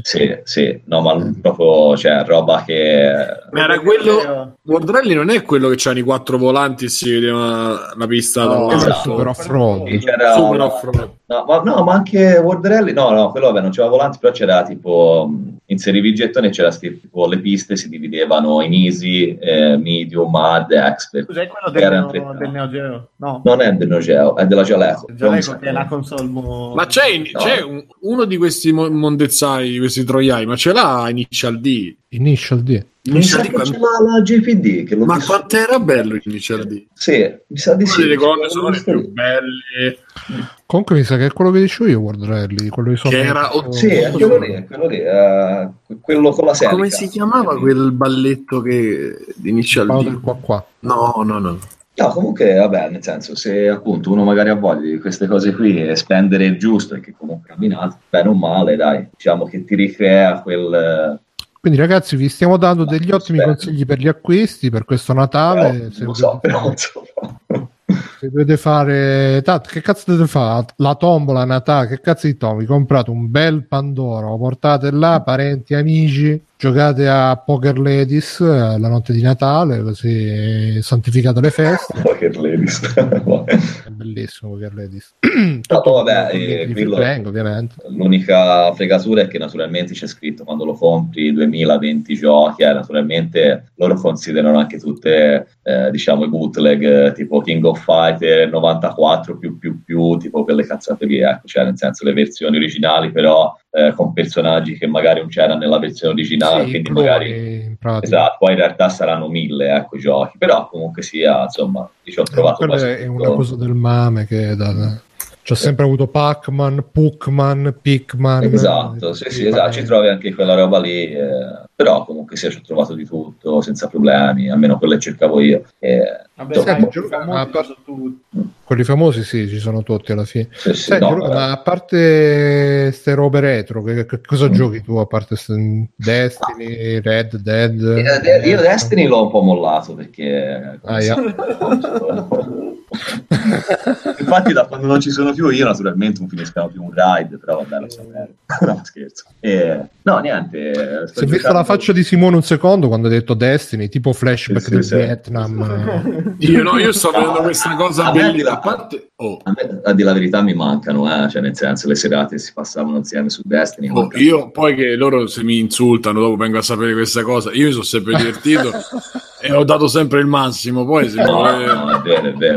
No, ho cercato di al massimo, poi se viene fuori che ero mezzo sega, perché io vorrei ricordare che c'erano qualcun altro che andava quel cazzo gli pare la voglia tu vabbè no, già ci siamo divertiti tanto, io sono sempre divertito Dicevi quindi hai mollato Destiny, adesso cosa stai giocando? Niente, ora poi diciamo siccome mi sono fatto il portatile da gaming, lo so, insultatemi, però ho fatto il portatile da gaming che sto giocando un sacco di roba su Steam che non gioco mai, cioè che non ho mai giocato, tipo Assassin's Creed, l'Origin, questa roba qui, e ora proprio ultimamente ho comprato Red Dead e il secondo appunto sto giocando a quello, però è PS4 Pro, sì. PS4 Pro, cioè? Io sì, la PS4 Pro. Io non so, ora anche voi, visto che l'avete giocato anche addirittura in live. Sì, con Matteo l'abbiamo finito l'altro giorno. So perché tu continui a sentirci comunque. Sì, io vi scarico sempre, scarico la puntata di podcast, era magari col fatto che lavoro anche, faccio turni la sera non riesco mai a vedervi, però. Beh, Adesso vi passerò il video che io consiglierei a Bruno di mettere come canzone post puntata. E non lo so, io ho questo problema che praticamente non, a parte vabbè, la lentezza e il sistema di comandi che per me per una produzione del genere è inaccettabile, però vabbè, queste sono considerazioni personali. E soprattutto io ho un problema, non so se è il televisore mio, ma io non riesco a vedere dove sono i nemici, cioè mi sembra tutto impastato nella lontananza, non riesco a definire bene, non so se ma è voluto per rendere la polvere del West che tempo migliore. Cioè alla fin fine vedo sempre tutto appunto come se ci fosse sempre questa nebbia ovunque e vedo malissimo nemici. Aspetta, quella allora è la sindrome che c'ha anche Simone, come si chiamava? Cosa, scusa? Col drago ascendente, il drago nascente, che cazzo c'avete agli occhi?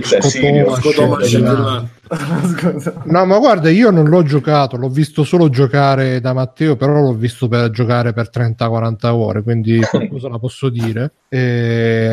Secondo me, ma anche come anche GTA, sono giochi che alla fine fanno tutto di merda, a parte forse a livello di giocabilità, a parte forse i controlli del cavallo, anzi delle macchine, quelle cose là. Però alla fine c'hanno così tanti dettagli che nel mondo di gioco che piano piano ti attirano dentro, ti abitui, ci fai la mano e dopo un po' ti ritrovi quasi trasportato in quel mondo là. Però sì, se li giudichi dopo un'oretta oppure se li giudichi solamente come giocabilità, i giochi Rockstar sono molto carenti da tanti punti di vista. Ma io guarda, ora sono arrivato al sesto capitolo del gioco, no? Non so quanti ce ne saranno ancora. Mi sa che è il penultimo quello. Ah, ok. Ma ce n'è ancora un altro? Minchia.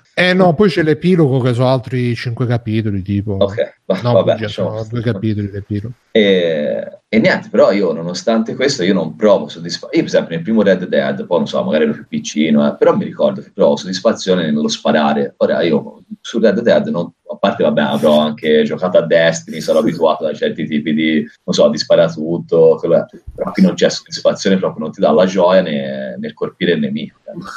Lo so, non mi dà. C'è anche la telecamerina bullet time quando colpisci l'ultimo nemico e si vede il primo piano. Sì, tipo la Max Payne, come era quello. Sì.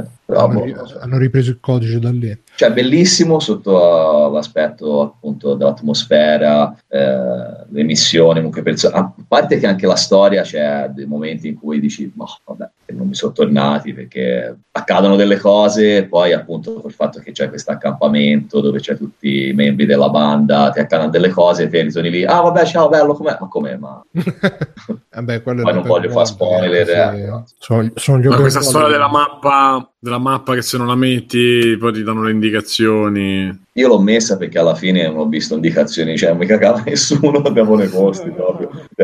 Ogni 3x2 mi toccava premere, perché se non la metti praticamente col D-pad con la croce direzionale in basso, praticamente ogni volta che la pigi ti appare per 1-2-3 secondi e niente, da lì poi vedi dove devi andare, però ero sempre a premere la croce direzionale, cioè appunto lo metto fisso. Vale tenerlo.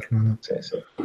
No, la cosa più bella comunque è quando partono le missioni, che cioè andiamo da quella parte e cominciano a parlare. Prendiamo il carretto e comincia a parlare il carretto. Sì, che comincia poi pure a cantare a volte, sì. Pur di non farti sta bello sereno in silenzio. Ah, ma lo sai che mi è successo l'altro giorno? C'ho avuto la peste bubbonica. No, è vero, lo fanno. E poi ora, se uno sa bene l'inglese, magari non si mette nemmeno a seguire sottotitoli. Niente. Ah sì, poi con quei sottotitoli sempre chiari. È improponibile. Cioè, no. Ma poi ti perdi anche tutto quello che accade, visto che è un mondo così vivo e che l'hanno ricreato veramente così bene. Cioè, col fatto che parlano sempre, sia nelle sparatorie, cioè, parlano sempre quando non dovrebbero e ti perdi tanti dettagli. Cioè, è anche quello. Poi uno che conosce bene l'inglese non ha questi problemi. Sì, che c'hanno sto vizio di far fare il 90% dei dialoghi durante gli spostamenti, quindi esatto. Vabbè che almeno qui puoi impostare la tradizione Rockstar, qui almeno puoi impostare l'autopilota del cavallo e se ne va per fatti suoi.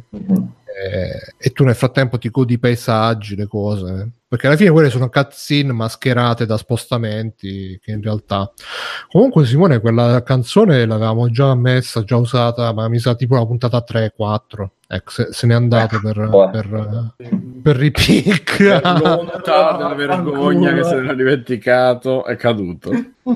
Ci sei Simone? Scusate, sono caduto. No, dicevo che quella canzone l'abbiamo già usata tipo in Free Playing 3, 2, 4, non mi ricordo. Non lo so, ma quel video rimane sempre... il video è il top, è vero.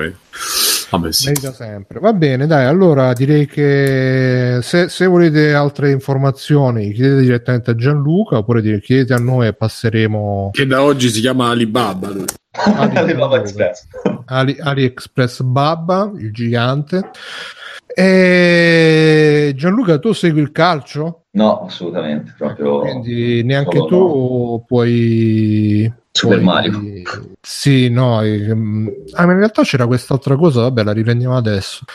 È uscita questa grande notizia che Cristiano Ronaldo si è fatto una foto negli spogliatoi, non so di che cosa, probabilmente di qualche del Cassero a Bologna, e c'era il cappello di Super Mario Odyssey. E quindi niente, siamo contenti per questo fatto. Alessio, tu che ne pensi di Cristiano Ronaldo? Ma mi sembra una scelta importante, finalmente una dichiarazione politica di intenti chiara da parte sua. Che cazzo ne okay, poi tra l'altro ovviamente c'è stata questa su Multiplayer, ovviamente la notizia l'ha riportata Tagliaferri, e ovviamente c'è stata la levata di scudi, come si permettono di dare queste notizie. Vogliamo recuperare qualche commento? Appunto, ne stavo recuperando uno. C'è stato uno che ha scritto: questo sito ormai non è da seguire e basta. Guarda, detto sinceramente, io continuo e continuerò a seguirlo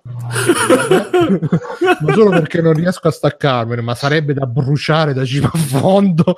Scrittori quindi come non riesco a staccarmene, ma sarebbe da bruciare. Il ragazzo sta bene, è proprio tranquillo, ha preso tutte le medicine stamattina. Scrittori come Tagliaferri mi fanno venire il voltastomaco a livello editoriale. È il mio preferito, il voltastomaco a livello editoriale è il mio preferito. Poi ce n'era un altro sempre dello stesso che era notevole, cioè praticamente gli si dispongono i caratteri mobili sulla pagina e poi si ribaltano, capito? Questo è il voltastomaco a livello editoriale. Sì, c'era una che diceva: Tagliaferri non lo so, sei scadente a livello esistenziale, una cosa del genere.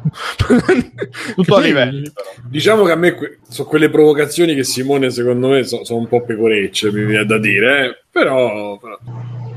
Voltastomaco a livello editoriale. Ecco, comunque sono d'accordo, ma è sempre una soddisfazione cercare di far sentire gli scrittori di tali notizie male dentro. Prima o poi si dovranno pur sentire degli sbagli viventi, detto molto gentilmente senza essere volgari, perché l'avevano ripreso che era stato un po' così.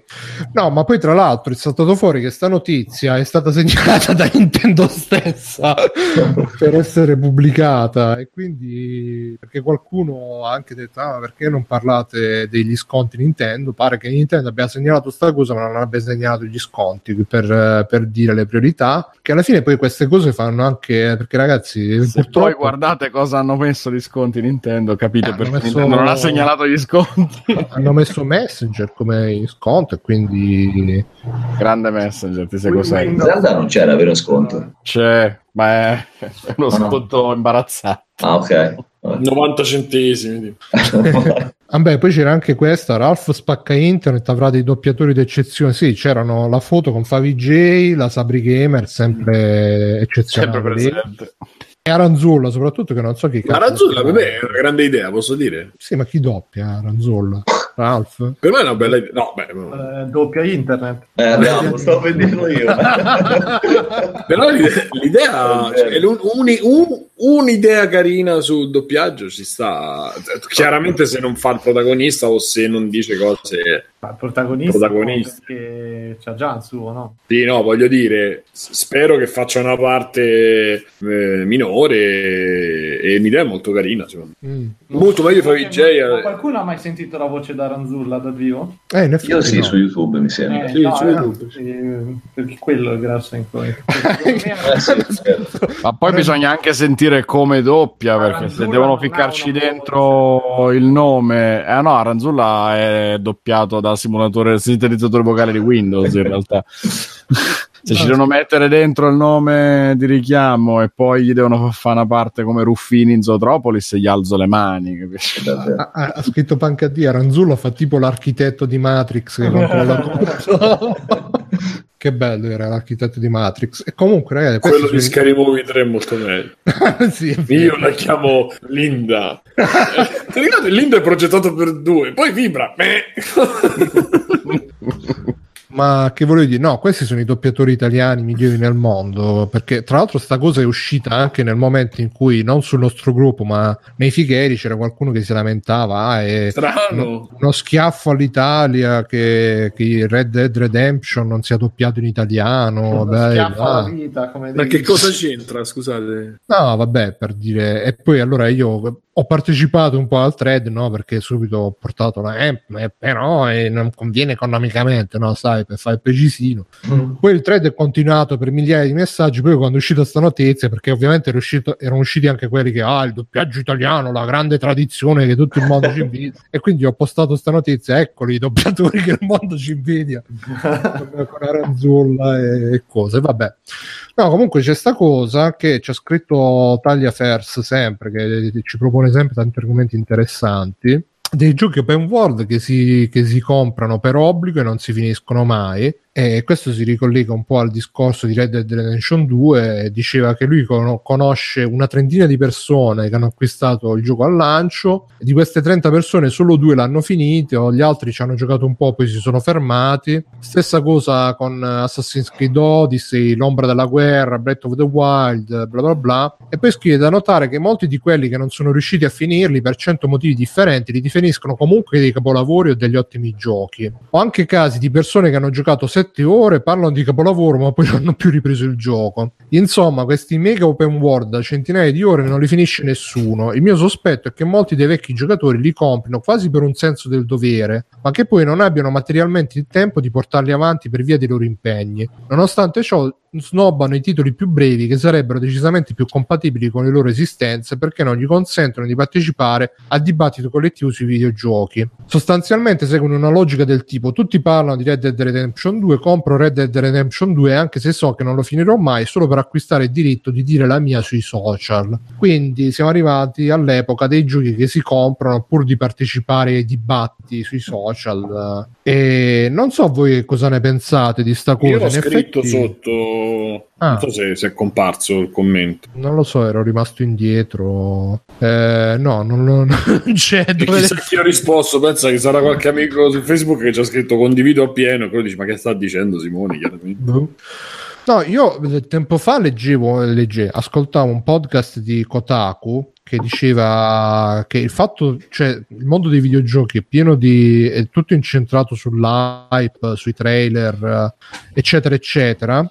Perché se io mi voglio vedere un trailer, una news, una preview, in 5 minuti mi vedo il trailer, l'ho visto e ne posso parlare, quindi ne parlo e l'hanno visto pure gli altri e parlo di quello che hanno visto pure gli altri. Se io mi gioco il gioco, per esempio, se mi gioco il gioco del West e magari me lo compro dopo e gli altri l'hanno già finito, oppure me lo compro prima e non ne posso parlare per non fare spoiler, cioè sto sempre desincronizzato rispetto alla collettività di internet. Mentre con le news, le preview, eccetera eccetera, però è anche vera sta cosa che magari tutti se lo comprano un po' anche per hype, per scimmia che ti sale, e quindi te lo compri, secondo me non tanto per partecipare al chiacchiericcio social, però sicuramente quello ti influenza magari per comprarlo, perché magari tu da solo non lo compreresti, però ne parlano tutti. E quindi tu, Gianluca, come mai te lo sei comprato? il gioco del West. L'ho comprato perché ho amato alla follia il primo, l'ho completato al 100%, sicché dissi cazzo, cioè se è, diciamo, il sequel comunque sia, sicuramente sarà bellissimo, ma non è che io guardo recensioni, siti, ormai non seguo più niente di queste cose qui. Solo Free Playing. Bravo, no veramente, cioè nel senso, ma non è per essere comunque Free Playing o tutti i podcast che ci sono, l'unica mia informazione deriva dai podcast, per il resto è difficilissimo che guardi un sito di news, che guardi, posso trovare la pubblicità su Amazon magari quando ho visto, guardi qualcosa e tappare, ma se no quando dici al bar ho sentito parlare di quel gioco e ti compare la pubblicità. Sì, Red Dead, vabbè, era impossibile non accorgersi che era uscita, perché è uscita, che buono, no, anche dal panettiere tra un po' te lo faceva. Hanno veramente fatto una campagna marketing. No, io ho la speranza che fosse, diciamo, come il primo, migliorato, e l'ho comprato. Però vabbè, ben venga, cioè nel senso, poi alla fine un super. Scrive Doctor, sì, tutti i giochi hanno percentuali di completamento basse, basta guardare le statistiche dei trofei, non sono solo gli open world. Ma in effetti abbastanza, sì, dai. Oggi abbiamo fatto il...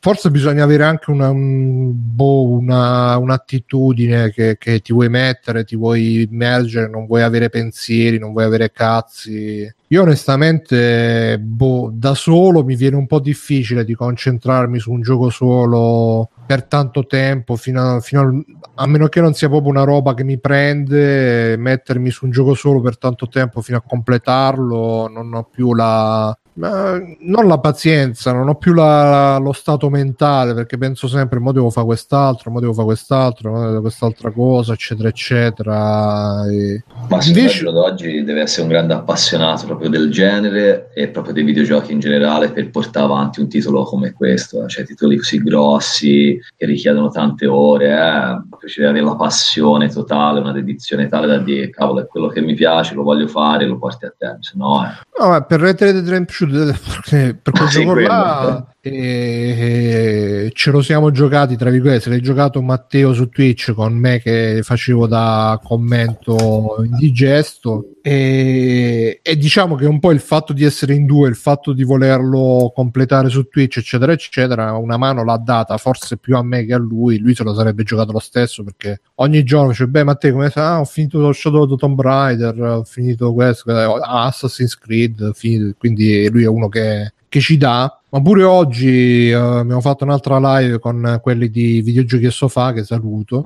di Brothers, l'altro gioco di Fares Joseph, che tra l'altro è molto meglio secondo me dal punto di vista, da tanti punti di vista, di A Way Out. Dura solo 3 ore, però se l'avessi giocato da solo secondo me non l'avrei finito. Però vedere un altro Brothers è quello dei fratellini. Sì, quello Brothers è bello, quello è bello. Sì, è molto bello sia esteticamente sia con tante trovate. È carino, cioè è bello, è carino nel senso che sia... Però secondo me se l'avessi giocato da solo mi sarei rotto i coglioni dopo 10 minuti, invece vederlo giocare da un... ecco, ormai sono arrivato al punto. E intanto però vedendo giocare Red Dead Redemption 2 mi è venuta voglia di giocare a GTA 5, l'ho pure finito, da che addirittura adesso mi voglio mettere a giocare a GTA Online, pensa. Oh, dimmelo Bruno, che anch'io l'ho iniziato su PC. Ah sì? Su PC? Dai, magari facciamo la crew. Già ho preso la... Bruno, ho comprato... dici com'è, perché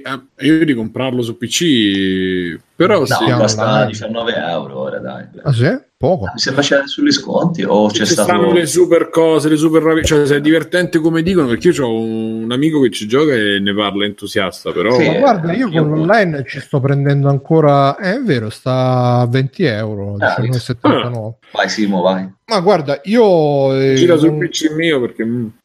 Ma magari se metti tutto al minimo, io comunque ho messo tutto al minimo e si difende benissimo dal punto di vista estetico.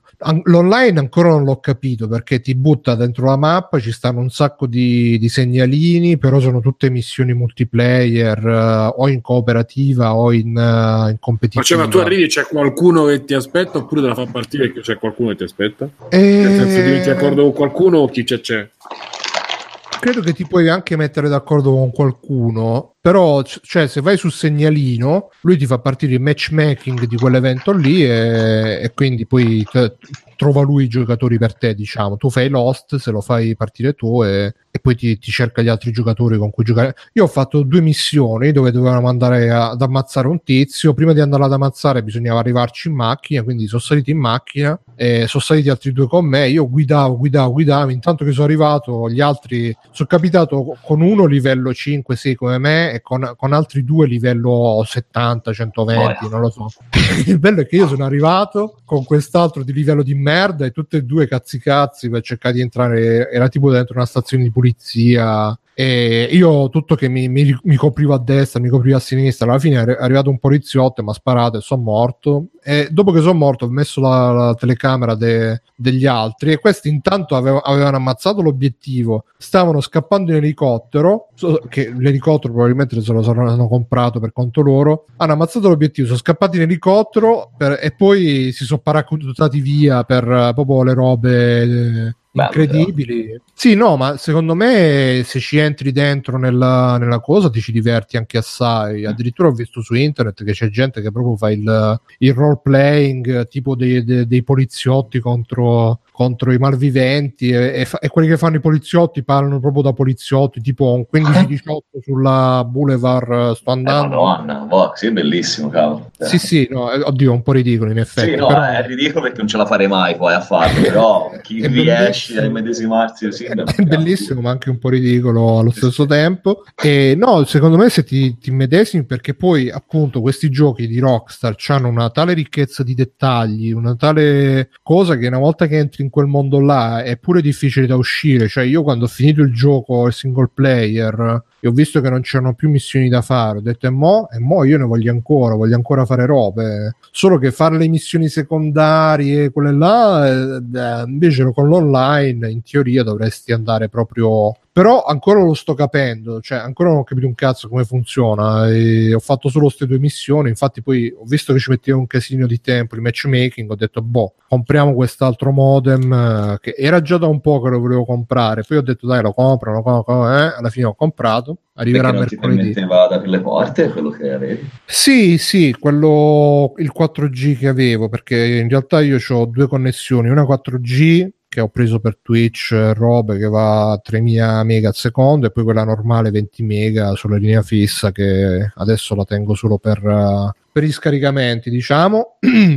E quindi con la linea fissa no problem per le porte, però con quella 4G problemi sì, perché non è, cioè, il modem che mi hanno dato che è molto figo, è uno di quelli super portatili che ti puoi portare anche in giro, usarlo come hotspot eccetera eccetera, però può aprire le porte quindi te la fai in mano. Ma no, alla fine ci si gioca, però evidentemente forse GTA 5 comunque non lo so com'è, onestamente magari vi saprò dire la settimana prossima se riesco a giocarci un po' di più, a prenderci un po' più a mano, perché se non ho capito male, cioè da quello che avevo capito si può anche tipo girare così a cazzo nella città e incontrare altri giocatori. Io non ne ho incontrati, però da quello che ho capito si può fare anche quello, o forse bisogna entrare in qualche modalità. Poi ci si può comprare, io con quei soldi che avevo iniziali mi sono comprato un club di motociclisti e puoi fare la tua crew dove scegli il presidente, il vicepresidente, lo sparatore, sì, una roba del genere, e poi puoi fare il parcheggio con parcheggiate tutte le auto della tua crew, le moto in realtà in questo caso, c'è il tavolino per fare abbracci di ferro, insomma secondo me le potenzialità ci sono. Però hai iniziato diciamo con della gente da zero o se da solo? Da zero ho fatto da zero, sono da solo, ho fatto il personaggio e adesso sto girando un po' per anche è divertente se inizi, che ne so, 4-5 amici, iniziate tutti insieme. Lo so, purtroppo però non conosco nessuno che ci bazzichi, quindi dovrò fare il lupo solitario per un po'. E tra l'altro ho iniziato, avevo fatto il personaggio tipo tanti mesi fa, parecchio tempo fa, poi GTA 5 l'avevo completamente abbandonato e adesso l'ho ripreso appunto dopo che mi è venuta la scimmia per Red Dead Redemption 2 e quindi mi sono ritrovato con questa macchina, mi hanno dato tipo come macchina predefinita, c'ho una mini, una cosa del genere, che veramente è vergognosa, però soldi per comprare altro non ce n'ho, e quindi vi farò sapere, dai, vi farò sapere poi, anzi, se qualcuno magari ci gioca e vuole darmi qualche dritta, fate sapere che sono ben accette. E vabbè, gli altri, voi avete comprato mai qualche gioco solo per parlarne sui social? Alessio? Ma no, per parlarne apposta no, perché ho sempre preso alla fine giochi che ero interessato a giocare o ad avere. Mi è capitato più che altro questo, il fatto del gioco che volevi avere, perché magari collezionando mi è capitato che usciva la versione particolare che volevo avere e semplicemente per averla lì sulla mensola, e poi magari non ho mai giocato, me ne sono ammucchiati parecchi così, tipo alcuni di quelli della fine ciclo del Wii, come della storia eccetera, JRPG anche magari carini, ma che poi alla fine non ho mai giocato, solo accumulato, ma presi per parlarne no. Non ti è mai capitato, perché alla fine credo che la cosa sia di voler far parte dell'evento, della... Sì, quella infatti non diciamo è... Diciamo sempre un po' questa cosa, ma alla fine è quello. Voler far parte del grande popolo della rete. Sì, non è sentirsi parte del gruppo. Esatto, e soprattutto dare un po' lo sfogo a tutto l'hype che ti viene più o meno indotto, perché se segui un po'... Cioè, io lo dissi pure quando uscì il secondo trailer, quello che cazzo era? Del gameplay, diciamo, mi dissi: ah, mi interessa, mi piace, quasi lo voglio prendere, perché Alessio non lo pulire con il microfono acceso, però Diana, grazie, saranno troppo fastidi. Fallo, mutati e sputaci sopra. Mutato. Si sente anche da mutato, tra l'altro. Vedi, è troppo potente quel microfono. Però lo usa come canale. Cioè, alla fine andiamo un po' a ripetere, ci mettiamo in quei pattern un po' solidi nostri, e un po' quello, cioè, vedi il trailer, 1, 2, senti parlare, cioè, io con Red Dead è stato uguale, poi alla fine questa volta ho detto, vabbè, decidiamo di fare, c'è la possibilità di giocarlo più tardi, a un prezzo più basso, se non minimo, e se c'è la possibilità aspetto, perché la curiosità ce l'ho, ma onestamente dopo che scavalli quel momento che stai lì, che dici quasi quasi, poi alla fine io non c'ho più quella cosa di dire, ah cavolo, lo voglio giocare assolutamente, sono curioso, ma non lo vivrò come avrei vissuto se l'avessi preso day one. Mentre per sbaglio così ho preso The Messenger, che è un esempio, però insomma magari comincerò Yakuza, che ne sento parlare da tutte le persone che fanno i podcast e che mediamente stimo, e quindi lo proverò e dirò, beh, vediamo che c'ha da dirmi, se è un gioco per me o non è un gioco per me. Cioè, cavalcare è proprio un'altra cosa rispetto al giocare, cavalcare il momento di prendo l'hype, cioè prendo il gioco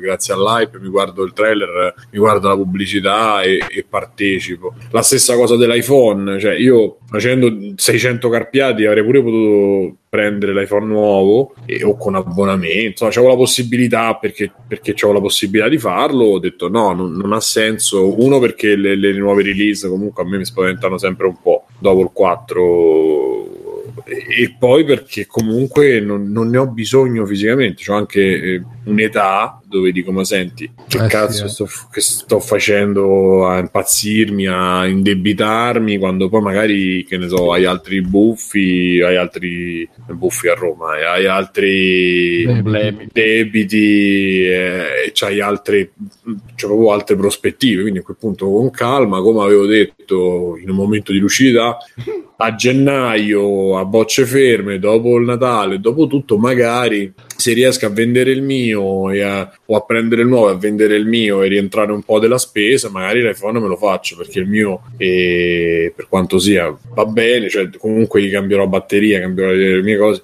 e tutto sta nel cercare di non farsi un po' prendere dal momento, oppure farsi prendere al momento quando lo puoi, cioè per Switch io avevo calcolato che lo potevo fare day one, non è mai successo. Io ho comprato la console day one da indipendente, cioè nel senso essendo poi economicamente indipendente, no, perché comunque l'unica è stata Wii. Sì, è stata Wii, però c'era pure là l'allineamento dei pianeti per il quale l'avrei potuta prendere abbastanza presto, e tra l'altro per un botta di culo l'ho presa, altrimenti non avrei avuta. Per il resto, cioè, a mente fredda dici, senti, ma io c'ho, che ne so, il mutuo, le bollette, il bollo della macchina, eccetera, metto a fare le cazzate per poi far che non è che scappa gioco, nella console. Quando sarà prendo e me la prendo, cioè anche pure God of War, io ci ho pensato, ho detto ma sì, mi piace perché magari mi può pure piacere, ma quando lo gioco? Perché ho detto da qui a dicembre sarà un massacro al lavoro, se c'è la 29 euro magari te lo metti là, però non era io volevo un gioco che potevo mettermi un podcast e giocare, anche se a The Messenger gli fai un po' un torto, perché le musiche sono forse la cosa più bella di tutto il gioco, però alla fine te lo metti là. Io poi le musiche me le sono sentite, sono un paio di mesi che me le metto in streaming da YouTube a sentire perché mi piacciono, e alla fine ti metti là, ecco, fai la chiacchiera, lo giochi, anche se poi ho visto che se ti distrai non è che c'hai tutta questa super partita, però lo giochi, mentre magari se segui, ecco, Yakuza o Mafia, se ti devi guardare pure, c'ha senso pure che ti guardi le cutscene e ti guardi pure un po' quello che succede, quindi anche il tipo di gioco. Ma quello che dice Tagliaferri cioè io lo condivido pienamente, ma ormai è un po' una società così. Ma chi è che sta in nave? Si sente tipo senti tipo che ci fosse il ventilatore acceso, ma no, adesso si è disattivato, forse è la ventola del PC, non so.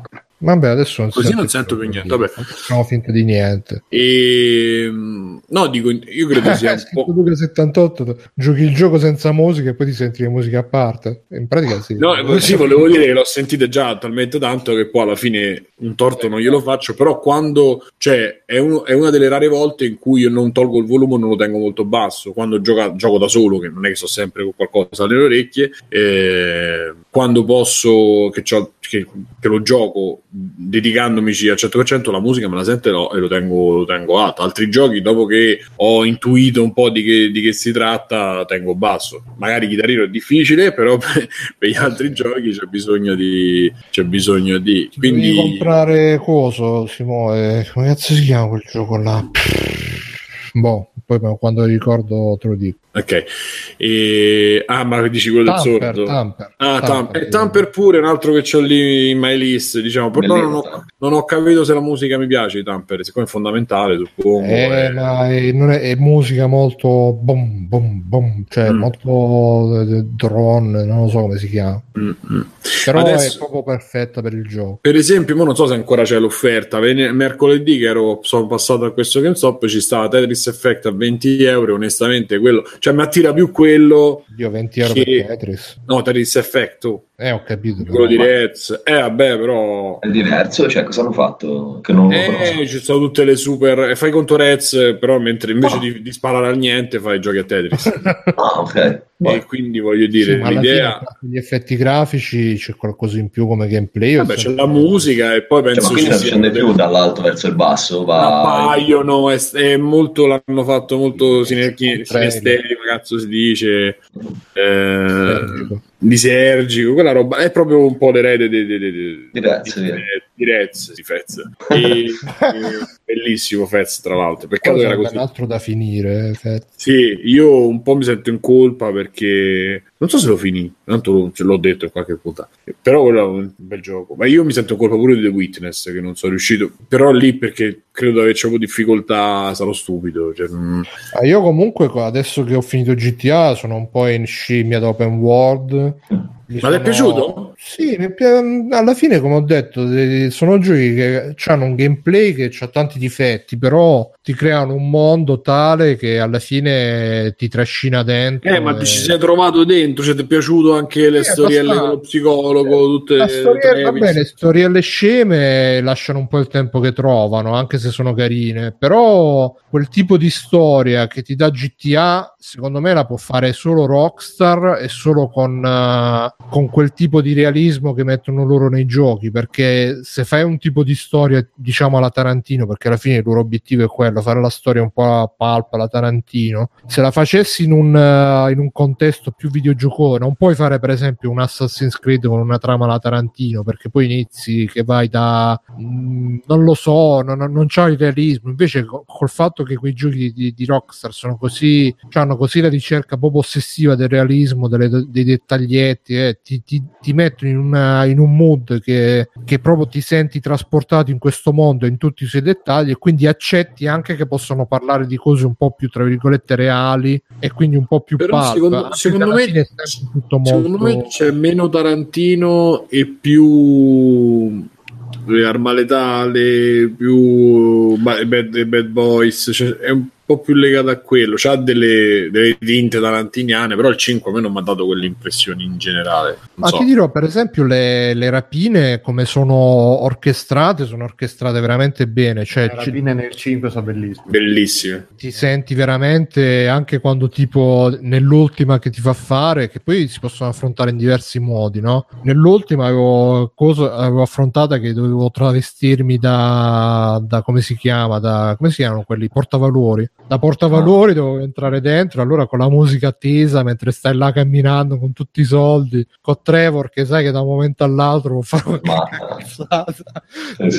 Ti mette una tensione. Ma il momento col sottomarino piccolino l'hai fatto? Sì, quello l'avrò fatto la prima volta che ci giocai, quindi non quest'ultima tranche che ho fatto, però il momento più bello, la cutscene più bella per me, non so se voi l'avete fatta, se l'avete finito giocato, è quando Trevor inciampa davanti a Franklin, quello veramente l'ho fatto pisciare, non so se ce l'avete presente. Non me la ricordo proprio. Ho giocato tutto ma non me lo ricordo sta scena.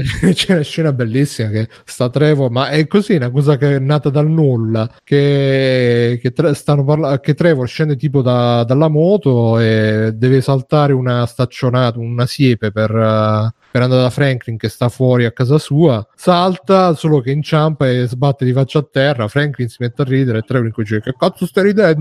Hai capito che io qua mi sono messo in ridicolo e tu stai ridendo, mi ferisci i miei sentimenti, capito? Adesso ti ammazzo", così dopo parte. Non me la ricordo. È molto bello. Trevor come personaggio comunque sì, è la star del gioco. A me non è piaciuto in verità. Ma diciamo è la star nel senso, cioè, quando comincia a cagare che c'hai caga dentro casa, quello sì, però lo ricordo anch'io dell'appartamento. Madonna. Sì, a me lì ha cominciato a non piacere più perché aveva sorpassato la macchietta, era diventata una cosa di disagio. Sì, è una variabile impazzita lui, perché passa dal fare discorsi sorprendentemente sensati ad avere questi scoppi di rabbia, di violenza, così senza mentre il negro se c'è non c'è uguale. No, veramente lui sì. È proprio Franklin è imbarazzante. Lui è più che altro è il prototipo del personaggio di merda dei Rockstar, come coso Nico Bellic, che io la rivincita del mio paese, poi mazzava chiunque, cioè una cosa. No, ma guarda, alla fine comunque loro un po' lo ammettono di essere tutti e tre degli psicopatici che ammazzano la gente, non è a livello di Nico Bellic che poverino me, cioè la mettono tutti e tre molto apertamente di essere psicopatici. E no, il nero fa la parte come tutti i neri, ma si chiama no, come tutti i neri fa la parte del nero no nonsense, quello che quando gli altri sclerano lui arriva: "Oh, che cazzo stai dicendo?", così colà, e li mette coi piedi per terra.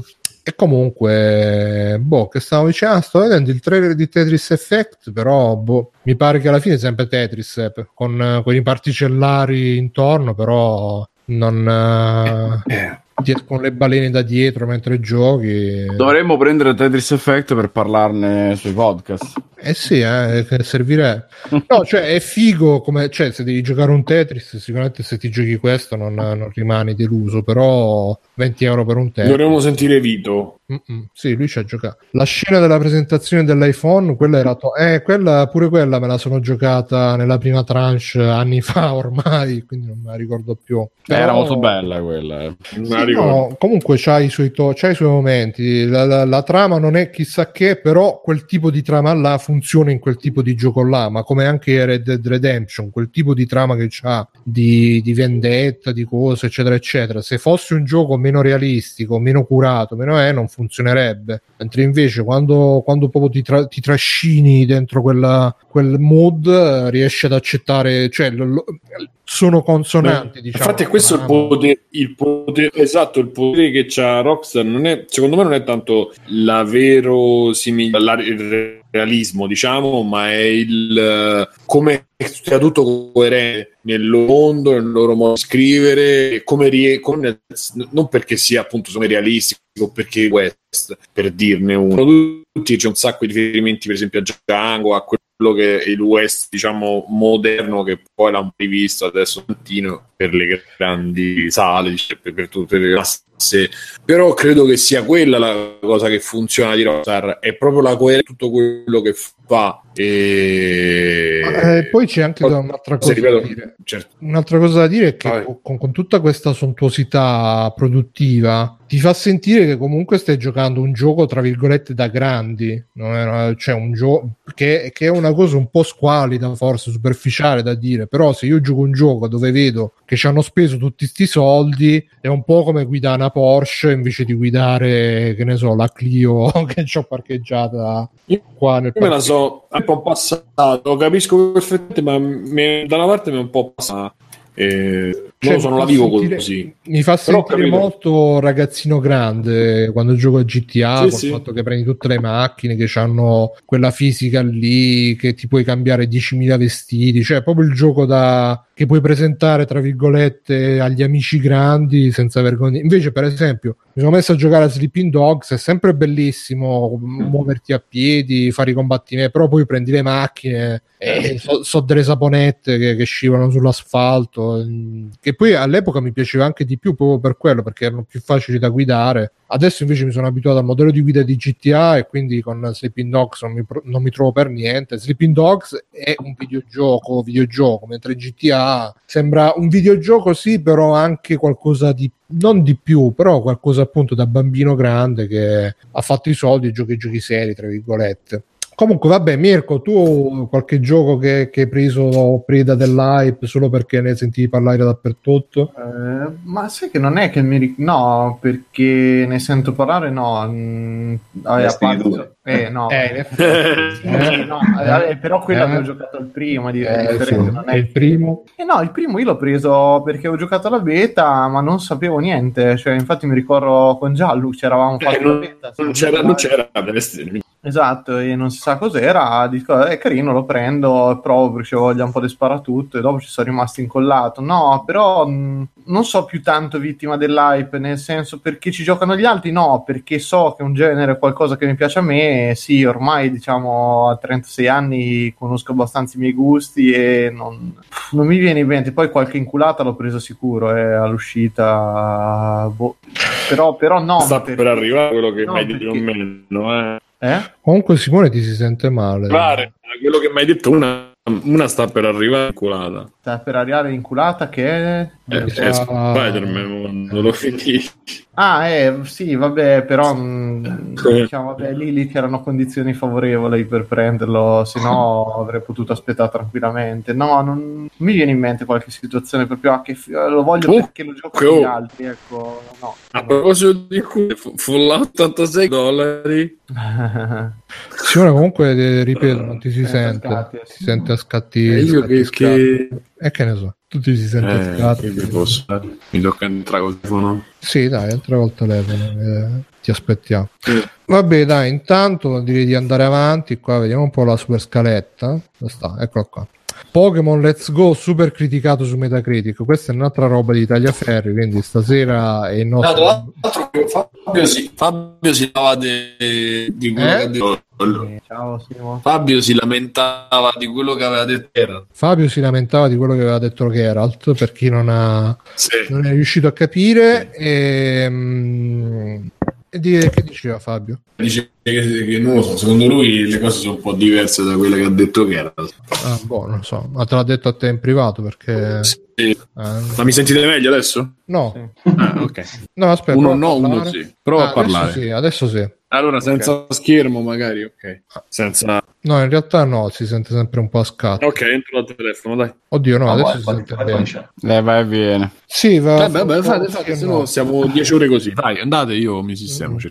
Va bene, comunque, che dice Tagliaferri? Sai che impressione che fa? Oh. Secondo voi è un problema che molti si aspettino sempre che un certo prodotto sia per loro, anche quando evidentemente è mirato a un target diverso? Un gioco per bambini può essere semplicemente un gioco per bambini, senza che un quarantenne stia lì a sottolineare quanto sia brutto il fatto che lo sia perché lui non ci si ritrova. Questo per dire che praticamente i vecchi fan di Pokémon così o meglio? Sì. Okay. Sì. Questo per dire che i vecchi fan di Pokémon stanno bombardando il gioco su Metacritic perché il gioco è troppo infantile secondo loro, o almeno secondo Tagliaferri, per loro. E questo in realtà l'avevo detto anche la volta scorsa con Geralt, che forse è un gioco che comunque non cresce con la sua audience e non potrebbe mai farlo, perché come fai a crescere?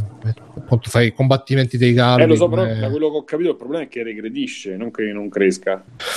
E può darsi anche... Gianluca, tu che ne hai? Tu sei appassionato di Pokémon, Gianluca? No, guarda, io proprio Pokémon non ho mai giocato in vita mia, non so proprio... Quindi stiamo nella stessa situazione. Sì, no, Pokémon non fa per me. Cioè, poi magari è bellissimo, io c'avevo, ad esempio, lavoravo per GameStop, c'avevo un avvocato di 40 anni che ci giocava fisso, lui comunque era una persona grande, gli piaceva, mi diceva che comunque aveva delle meccaniche particolari. Boh, io non so, a me proprio non mi attira proprio il prodotto, ecco, lo vedo troppo proprio da bambini. Chiede reddito di cittadinanza, vale la pena prendere una console Switch solo per un fattore di nostalgia Pokémon? Se ce l'hai magari all'avvocato. Vabbè, aspettando il prossimo ti giochi questo mentre aspetti quello che stanno facendo. Dice Doctor che non è che è per bambini, ma è semplificato per chi arriva da Pokémon Go, quindi da ragione a Simone. Tu Alessio che stai facendo un respiro di quelli... Sì, no, mi stavo per unire, ma mi ha anticipato Simone nella risposta al reddito. Non vale la pena comprare Switch oggi solo per Pokémon Let's Go, non c'ha proprio senso, perché per quanto sia potente il fattore nostalgia penso che si ridurrà un giochino. Cioè, ripeto, non ci ho ancora giocato, ma da quello che abbiamo discusso anche no, non ho ancora comprato perché non mi attira, visto quanto sembra sia stato semplificato nel sistema di combattimento eccetera, perché come diceva prima Giallo, il problema è che Pokémon nella serie principale, quella sui portatili, su Game Boy, su DS eccetera, aveva effettivamente un sistema rolistico, chiamiamolo così, cioè di sasso, carta, forbice, con tutte le varie mosse, i tipi eccetera, molto complesso, quantomeno molto ricco, ecco, per cui le variabili erano tante e un minimo di difficoltà c'era, soprattutto poi nelle partite tra giocatori. Nella partita contro il computer no, però dava gusto, questo sì, per cui anche per un giocatore più smaliziato, più adulto, era ancora divertente. Io l'ultima volta che ho giocato tanto Pokémon tipo Magic, sì. Io 2 anni fa, no, anche con i videogiochi, io 2 anni fa avevo partecipato come staff a una qualificazione di torneo europeo salcazzo che fecero ad Assago a giugno del 2016. Io ero nella parte dello stand dedicato a Pokken, ma c'era poi anche, che era quello uscito per Wii U, fatto dagli autori di Tekken, quindi mischiato con le meccaniche di Tekken, ma c'era poi tutta la parte gioco di carte e tutta la parte del gioco classico che all'epoca era Rubino e Zaffiro, se non mi ricordo male. Il bello è che era una rottura di coglioni incredibile, cioè da guardare una partita da torneo di Pokémon è una palla al cazzo, perché sono sempre gli stessi che utilizzano. A livello più alto diventa come la noia di guardare gli sparatutto online competitivi con la gente che riduce le texture al minimo, che non sembra più nemmeno un gioco. Bello, la parte bello. Così purtroppo è triste, ma viva gli sport. Nella normalità in realtà è divertente, è una cosa che dava gusto quando eravamo ragazzini con gli amici, cugini eccetera, si giocava a Pokémon per fare gli scontri, la mia squadra, la tua squadra eccetera, e era divertente. Da adulto magari ti passa un po', perché poi comunque l'aspetto sì è molto infantile eccetera, però sai, c'hai quello sfogo da cosa animata tipo film di Miyazaki che ogni tanto magari ti piace, la cosa più colorata come diceva Geralt appunto la scorsa, più leggera. Quali erano i Pokémon più utilizzati ad Assago? Onestamente è passato troppo tempo, non mi ricordo. Mi ricordo che forse c'erano Kyogre e Groudon, che erano i due di copertina, però onestamente ti direi cazzate. Mi sembra di ricordare loro due, ma comunque sì, ci dicono sicuro. Anche in chat che non è che il gioco sia infantile, che i fan vengono da 3 anni di giochi di merda e questo è solo l'ennesima presa in giro. Aspetta, attenzione, il gioco non è infantile, ha l'aspetto infantile, perché anche perché di meccaniche è stato super semplificato. Questo sì, Let's Go sono due giochi molto semplici, pensati per riunire un target fatto di adulti che hanno giocato a Pokémon Go ma hanno smesso di giocare ai giochi della serie principale, e un pubblico invece più giovane, quello dei bambini che magari inizia adesso a giocare, quindi naturalmente sono pensati in maniera più immediata, più facile, anche a portata di età più piccola, perché il controller stesso a forma di sfera Poké che deve solo mimare il lancio per catturare il Pokémon è palesemente una cosa pensata o per giocarci così senza il minimo pensiero, o perché sei piccolo, perché è pensato per un bambino. Quindi ci sta appunto che sia un gioco che palesemente non è per il target dei trentenni, di chi con Pokémon c'è cresciuto, ma per chi ci sta tornando adesso o lo sta conoscendo adesso, anche perché Nintendo ha già detto che stanno preparando il gioco vero, tra virgolette, per l'anno prossimo, in teoria, se non rimandano ancora. Però bisogna mettere a fuoco che non è questo il prodotto giusto, e Nintendo per prima non è stata proprio capacissima nel trasmettere questo, proprio perché un po' ci hanno giocato, un po' hanno cercato di farlo sembrare questo scelta. Sì, probabilmente, ma così come c'ho l'idea che questo Pokémon sia per prendere tempo, perché non sono ancora riusciti a finalizzare il vero prodotto che deve uscire l'anno prossimo, ma nel frattempo loro avevano promesso un Pokémon entro la fine dell'anno e ne avevano disperatamente bisogno per far uscire qualche cosa per vendere forte sotto Natale. Quindi palesemente da una parte hanno rimandato quell'altro, e il seguito probabilmente di Sole e Luna, insomma. Secondo me c'è anche un'intenzione di prendersi qualcuno che ha giocato Go, farli rientrare nel loro ecosistema, probabile, e comunque qualcuno lo acchiappi da lì, con tutti i giocatori che ha fatto, però i soldi se li ha fatti praticamente Niantic.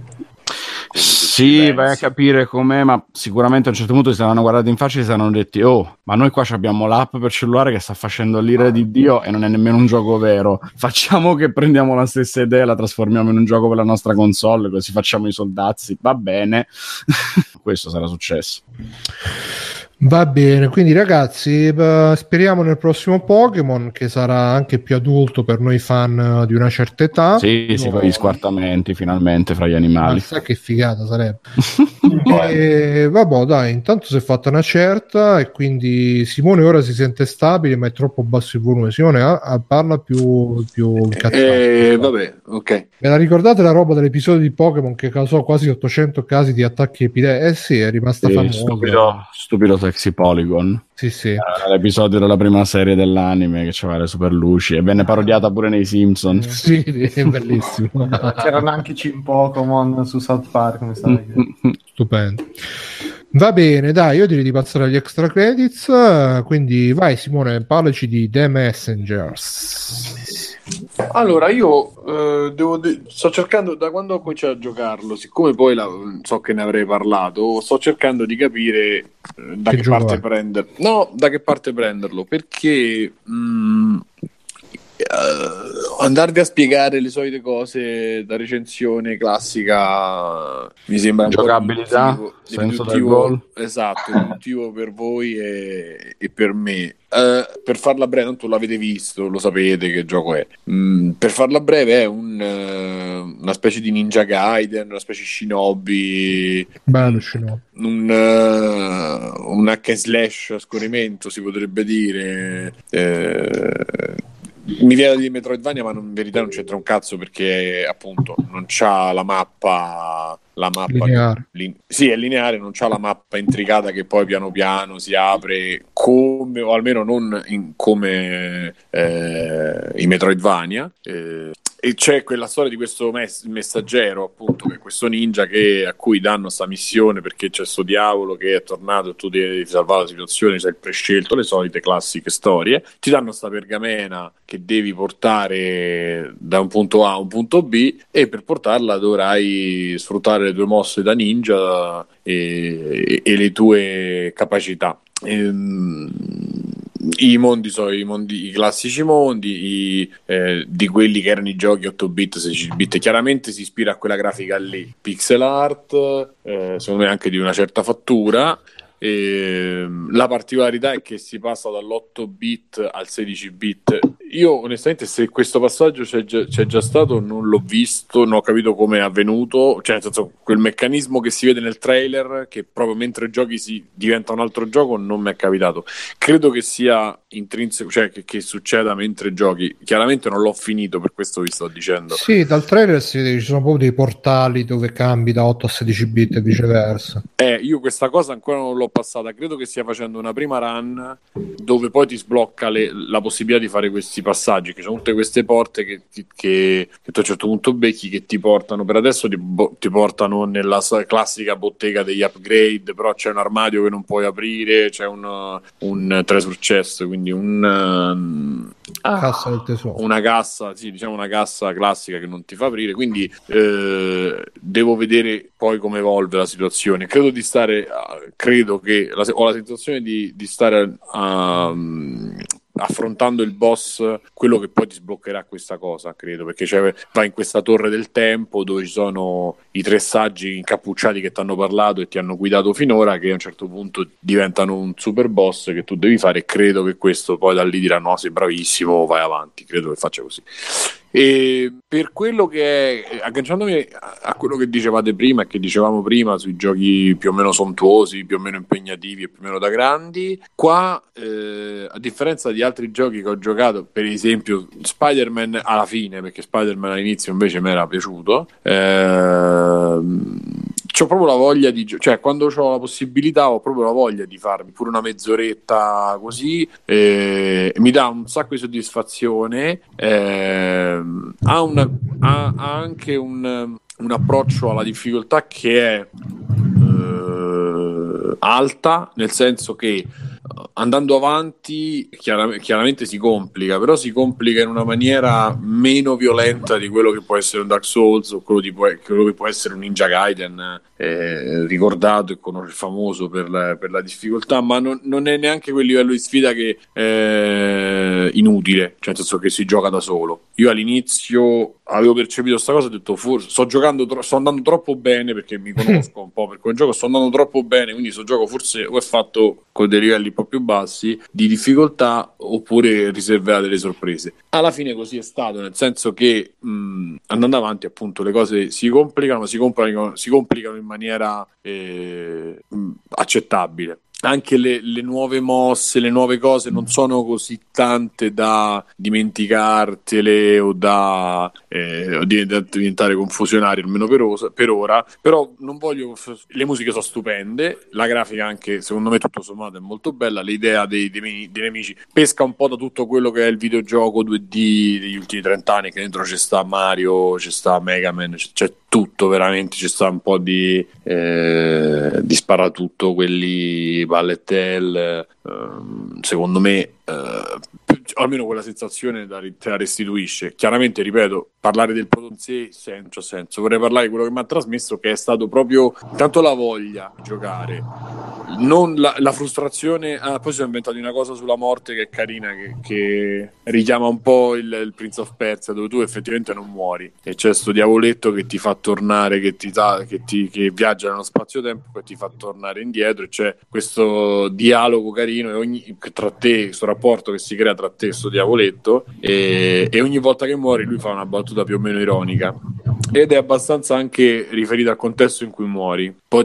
ti fa pesare le volte in cui sei morto, te le dice. C'ha anche questo umorismo tipico dei giochi indie che c'è, quindi ci sono le citazioni, appunto la storia, sì, il saggio che ti racconta la storia, la trama di, che so, Ninja Gaiden, e dice e tu, il protagonista, ti comincia a dire: ma di che stai parlando? Ah, tu non devi capire, io so che qualcuno sta capendo qui dentro. Sono tutto questo tipo di la quarta parete. Sì, di conversazioni e di joke per rompere la quarta parete. Però non lo so, mi sta piacendo particolarmente e mi sta ridando quella sensazione che i giochi che spesso non ti danno, no? Quando vi ricordate quando parlai di Tomb Raider, il primo, vi dissi: ah, questo è il gioco che mi ha ridato la voglia di giocare un po'. Qua segue un po' quella cosa, cioè c'ho proprio voglia, è come quando ho giocato a Detroit, che comunque poi c'aveva i suoi alti e i suoi bassi, quello. Però so quei giochi che ti danno, almeno a me hanno dato proprio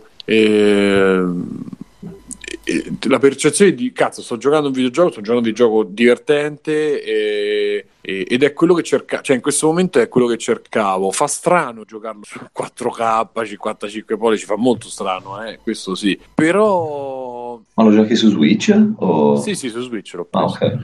E quindi questa cosa mi ha colpito particolarmente, perché non pensavo onestamente cioè mi intrigava, perché ho visto il trailer, ne ho sempre parlato tra di noi, dicevo cazzo ma che bello è, però rimanevo così freddo, nel senso che a 20 euro non l'ho preso, e poi passando ho detto: ma sai che c'è? Ma fammelo provare. E da lì sono rimasto colpito. Ma poi c'ha delle cose, cioè, per andare un po' contro, no, a quello che si dice sul gioco, ma contro nel senso, anzi, per integrare quella frase, che il gioco da grandi, no, che dicevi tu Bruno prima, del gioco sontuoso, la produzione. Qui quando vedi le chicchette che ci hanno messo, anche se è fatta con una lucetta, con un pixelino che gioca, però ci sono dei meccanismi di sincronicità, c'è sto livello di questa torre che praticamente a un certo punto diventa metafisico, cioè se fino a quel momento tu hai fatto il quadro del, che ne so, il livello della foresta, il livello del ghiaccio, i livelli classici, no?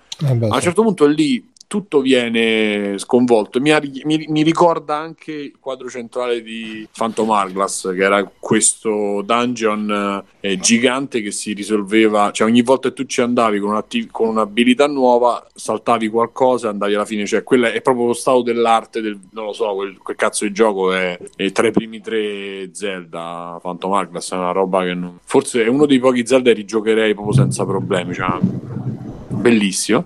E qui c'è questo concetto, mi ha restituito questo concetto, nel senso che questa torre del tempo si affranca completamente da tutto quello che è stato fino adesso, anche il level design, e comincia a mettere laser, comincia a mettere cose di sincronia. Tu devi passare il livellino fatto con tutti dei passaggi a livello appunto di sincronicità, quindi non lo puoi fare tranquillamente tu, che ne so, premi un interruttore, cioè dai una spadata a questo diamante che fa partire un interruttore praticamente, che fa partire un circuito, e la scintilla passa tutto sto circuito fino a che non arriva alla fine. Alla fine ti chiude o ti riapre la porta, per esempio. Poi da lì vai avanti e ci stanno due circuiti che tu in tempo reale devi attivare e sorpassare. Dopo diventano 4-5, dopo lo fai al volo, poi cioè casino. Sì, è un casino, ma è bellissimo, perché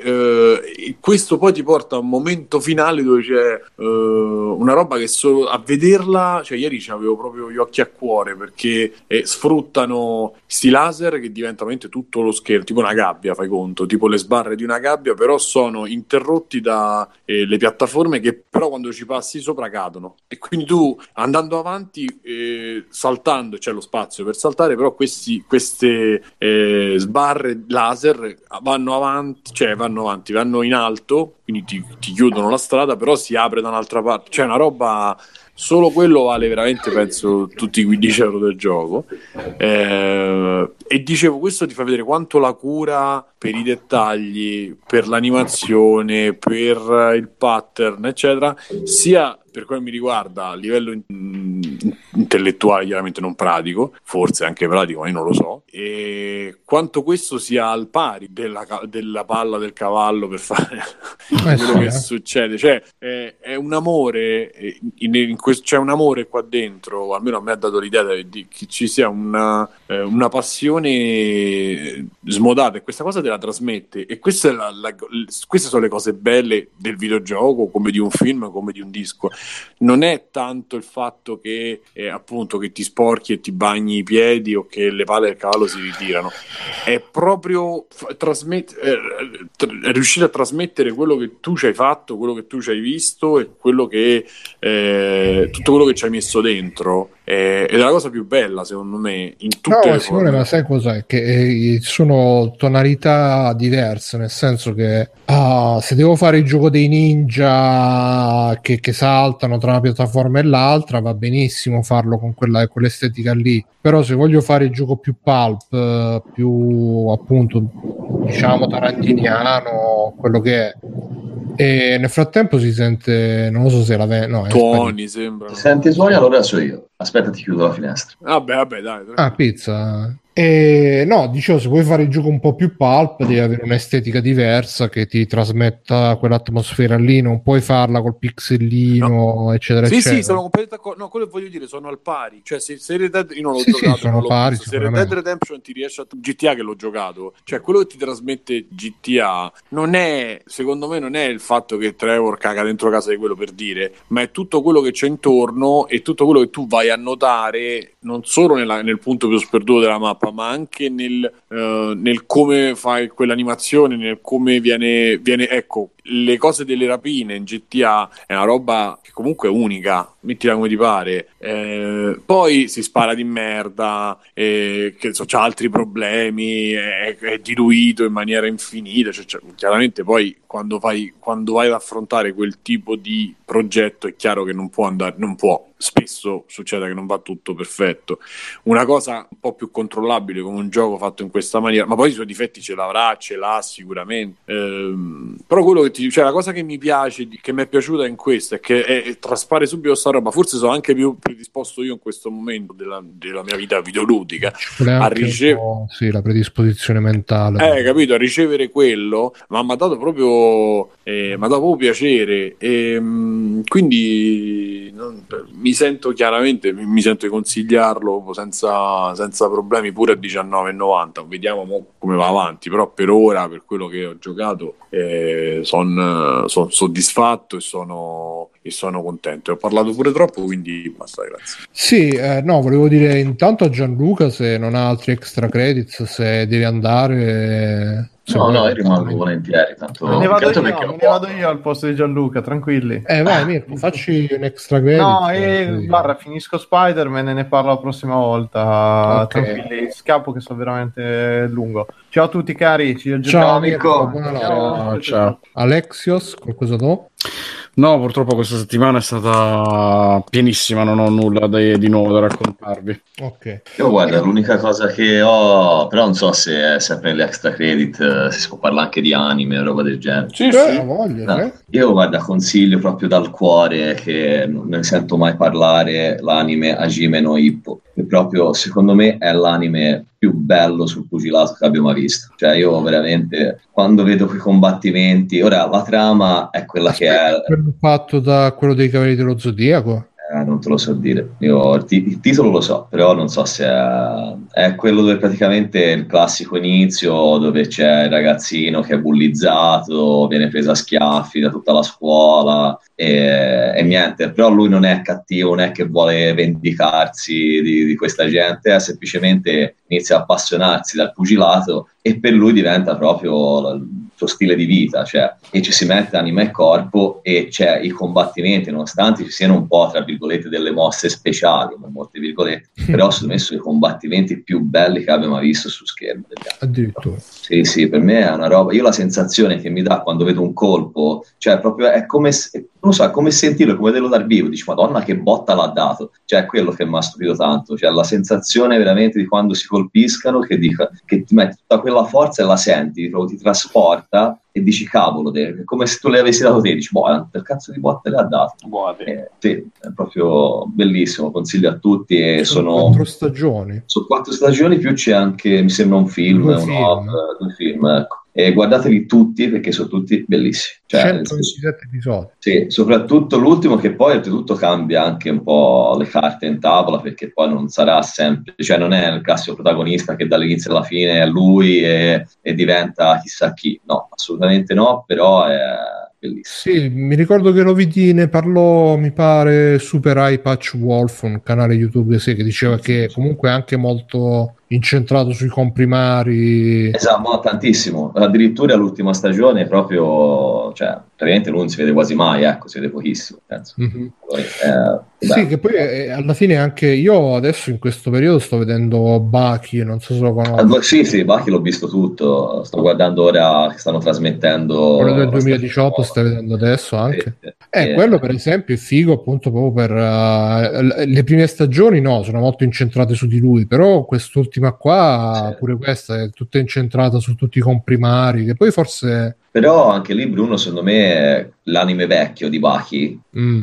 A livello di proprio di combattimenti, di come risultava a schermo, secondo me era molto migliore di quello di ora. No, io preferisco questo, sì, perché questo è sì, no, quello vecchio, cioè, aveva degli episodi carini, c'erano degli episodi che proprio spiccavano sugli altri a livello di animazione. Sì, bravo, proprio a livello di realizzazione, ti parlo proprio di come è realizzato il combattimento. Li avevano fatte proprio delle altre persone rispetto a quelle che facevano gli episodi normali, però mi sta piacendo di più questo, perché intanto c'è un tratto più grezzo, che secondo me si adatta molto al tipo di storia, eccetera, e poi anche perché è più incentrato sui comprimari che sono, sì, alla fine quando fai un protagonista di farlo sempre un po' inquadrato, no? Che deve essere il personaggio medio, che non è né troppo né troppo poco, è sempre, no? Invece il contrario qui.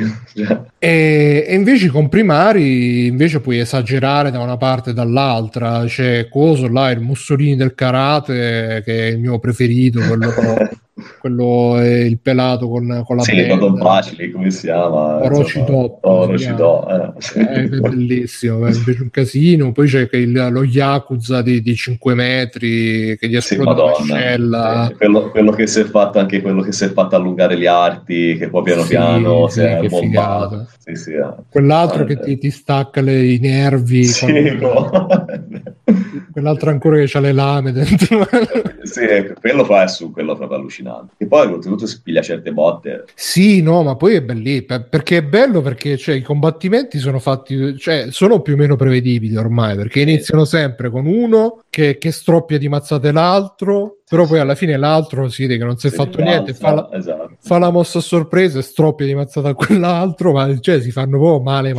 Sì, sì, malissimo. Infatti non si capisce come siano in vita nell'episodio dopo, perché a parte dici, ma uno era morto, quelle botte che ha preso. Che poi è bello perché comunque c'hanno quegli scatti, cioè non è animato benissimo, sono tipo 2 frame, però ti danno quel frame singolo che ti... Che sta facendo il codice Morse? Tra il microfono. Ah, si sente, ogni tacco si sente, scusate. Vabbè, comunque consigliato anche Baki, e niente ragazzi, questa è stata la puntata 319 di Free Playing. Vi ricordo come sempre, se ci volete sostenere anche potete andare su iTunes, ci mettete 5 stelle eccetera eccetera. E Gianluca, dimmi una parola chiave. Sole. Ok, chi ci scriverà Sole su info@freeplaying.it ci diamo una chiave di Steam, di quelle della riserva buona di Free Playing, e È iniziato il Cyber Monday, tra l'altro, ci segnalano preziosamente in chat. Ma su Amazon? Su Amazon. Sì. Quindi andate. Quindi scaldate il link di Free Playing. C'è una bella flashlight a poco, c'è? Ma lo cerchiamo. Speriamo. Ma non le vedi? No? C'è un sito di robe sex, toys. Cina, Cina, guarda, si scioglie il cazzo come lo metti dentro. Mi sa che tipo, ma tutte le pornostar hanno le loro personalizzate. Che no, è uno shop bello. Ma sei andato avanti, sì, ma io l'ho lasciato. Virginello, me l'ha lasciato. Sei voluto, sei. Ci si prova. Ma poi io sono stato Bruno Barbera, come c'è stato Simone Cognome. Ciao Simone. Ciao belli. Mirko l'abbiamo salutato prima. Alessio. Ciao ragazzi, ciao a tutti. E sì, è andato che non ce la faceva più, nel senso di sonno. E RTX regalate addirittura, attenzione. E Backsoft ci ha fatto la regia. Gianluca, gradito ospite, grazie Gianluca di essere stato. Grazie a voi, per me è stato, guarda, come realizzare un sogno. Grazie a voi. No, ascolto sempre tutti i podcast, partecipare una volta è stato, quindi grazie a tutti, è stato un piacerone per noi. E niente ragazzi, scriveteci solo in email. Ciao a tutti, fate ciao. Conan, qual è il meglio della vita? Schiacciare i nemici, inseguirli mentre fuggono e ascoltare i lamenti delle femmine. Questo è bene.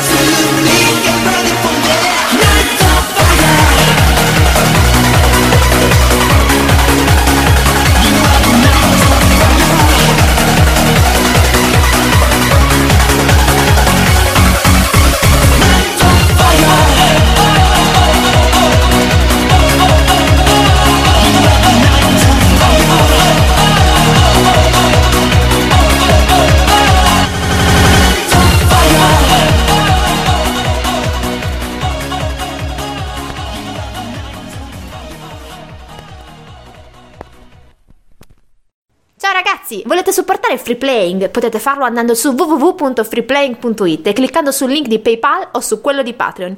In più, Free Playing è anche affiliato Amazon e riceve una piccola commissione sugli acquisti fatti tramite il banner Amazon presente sul sito. Ciao e grazie!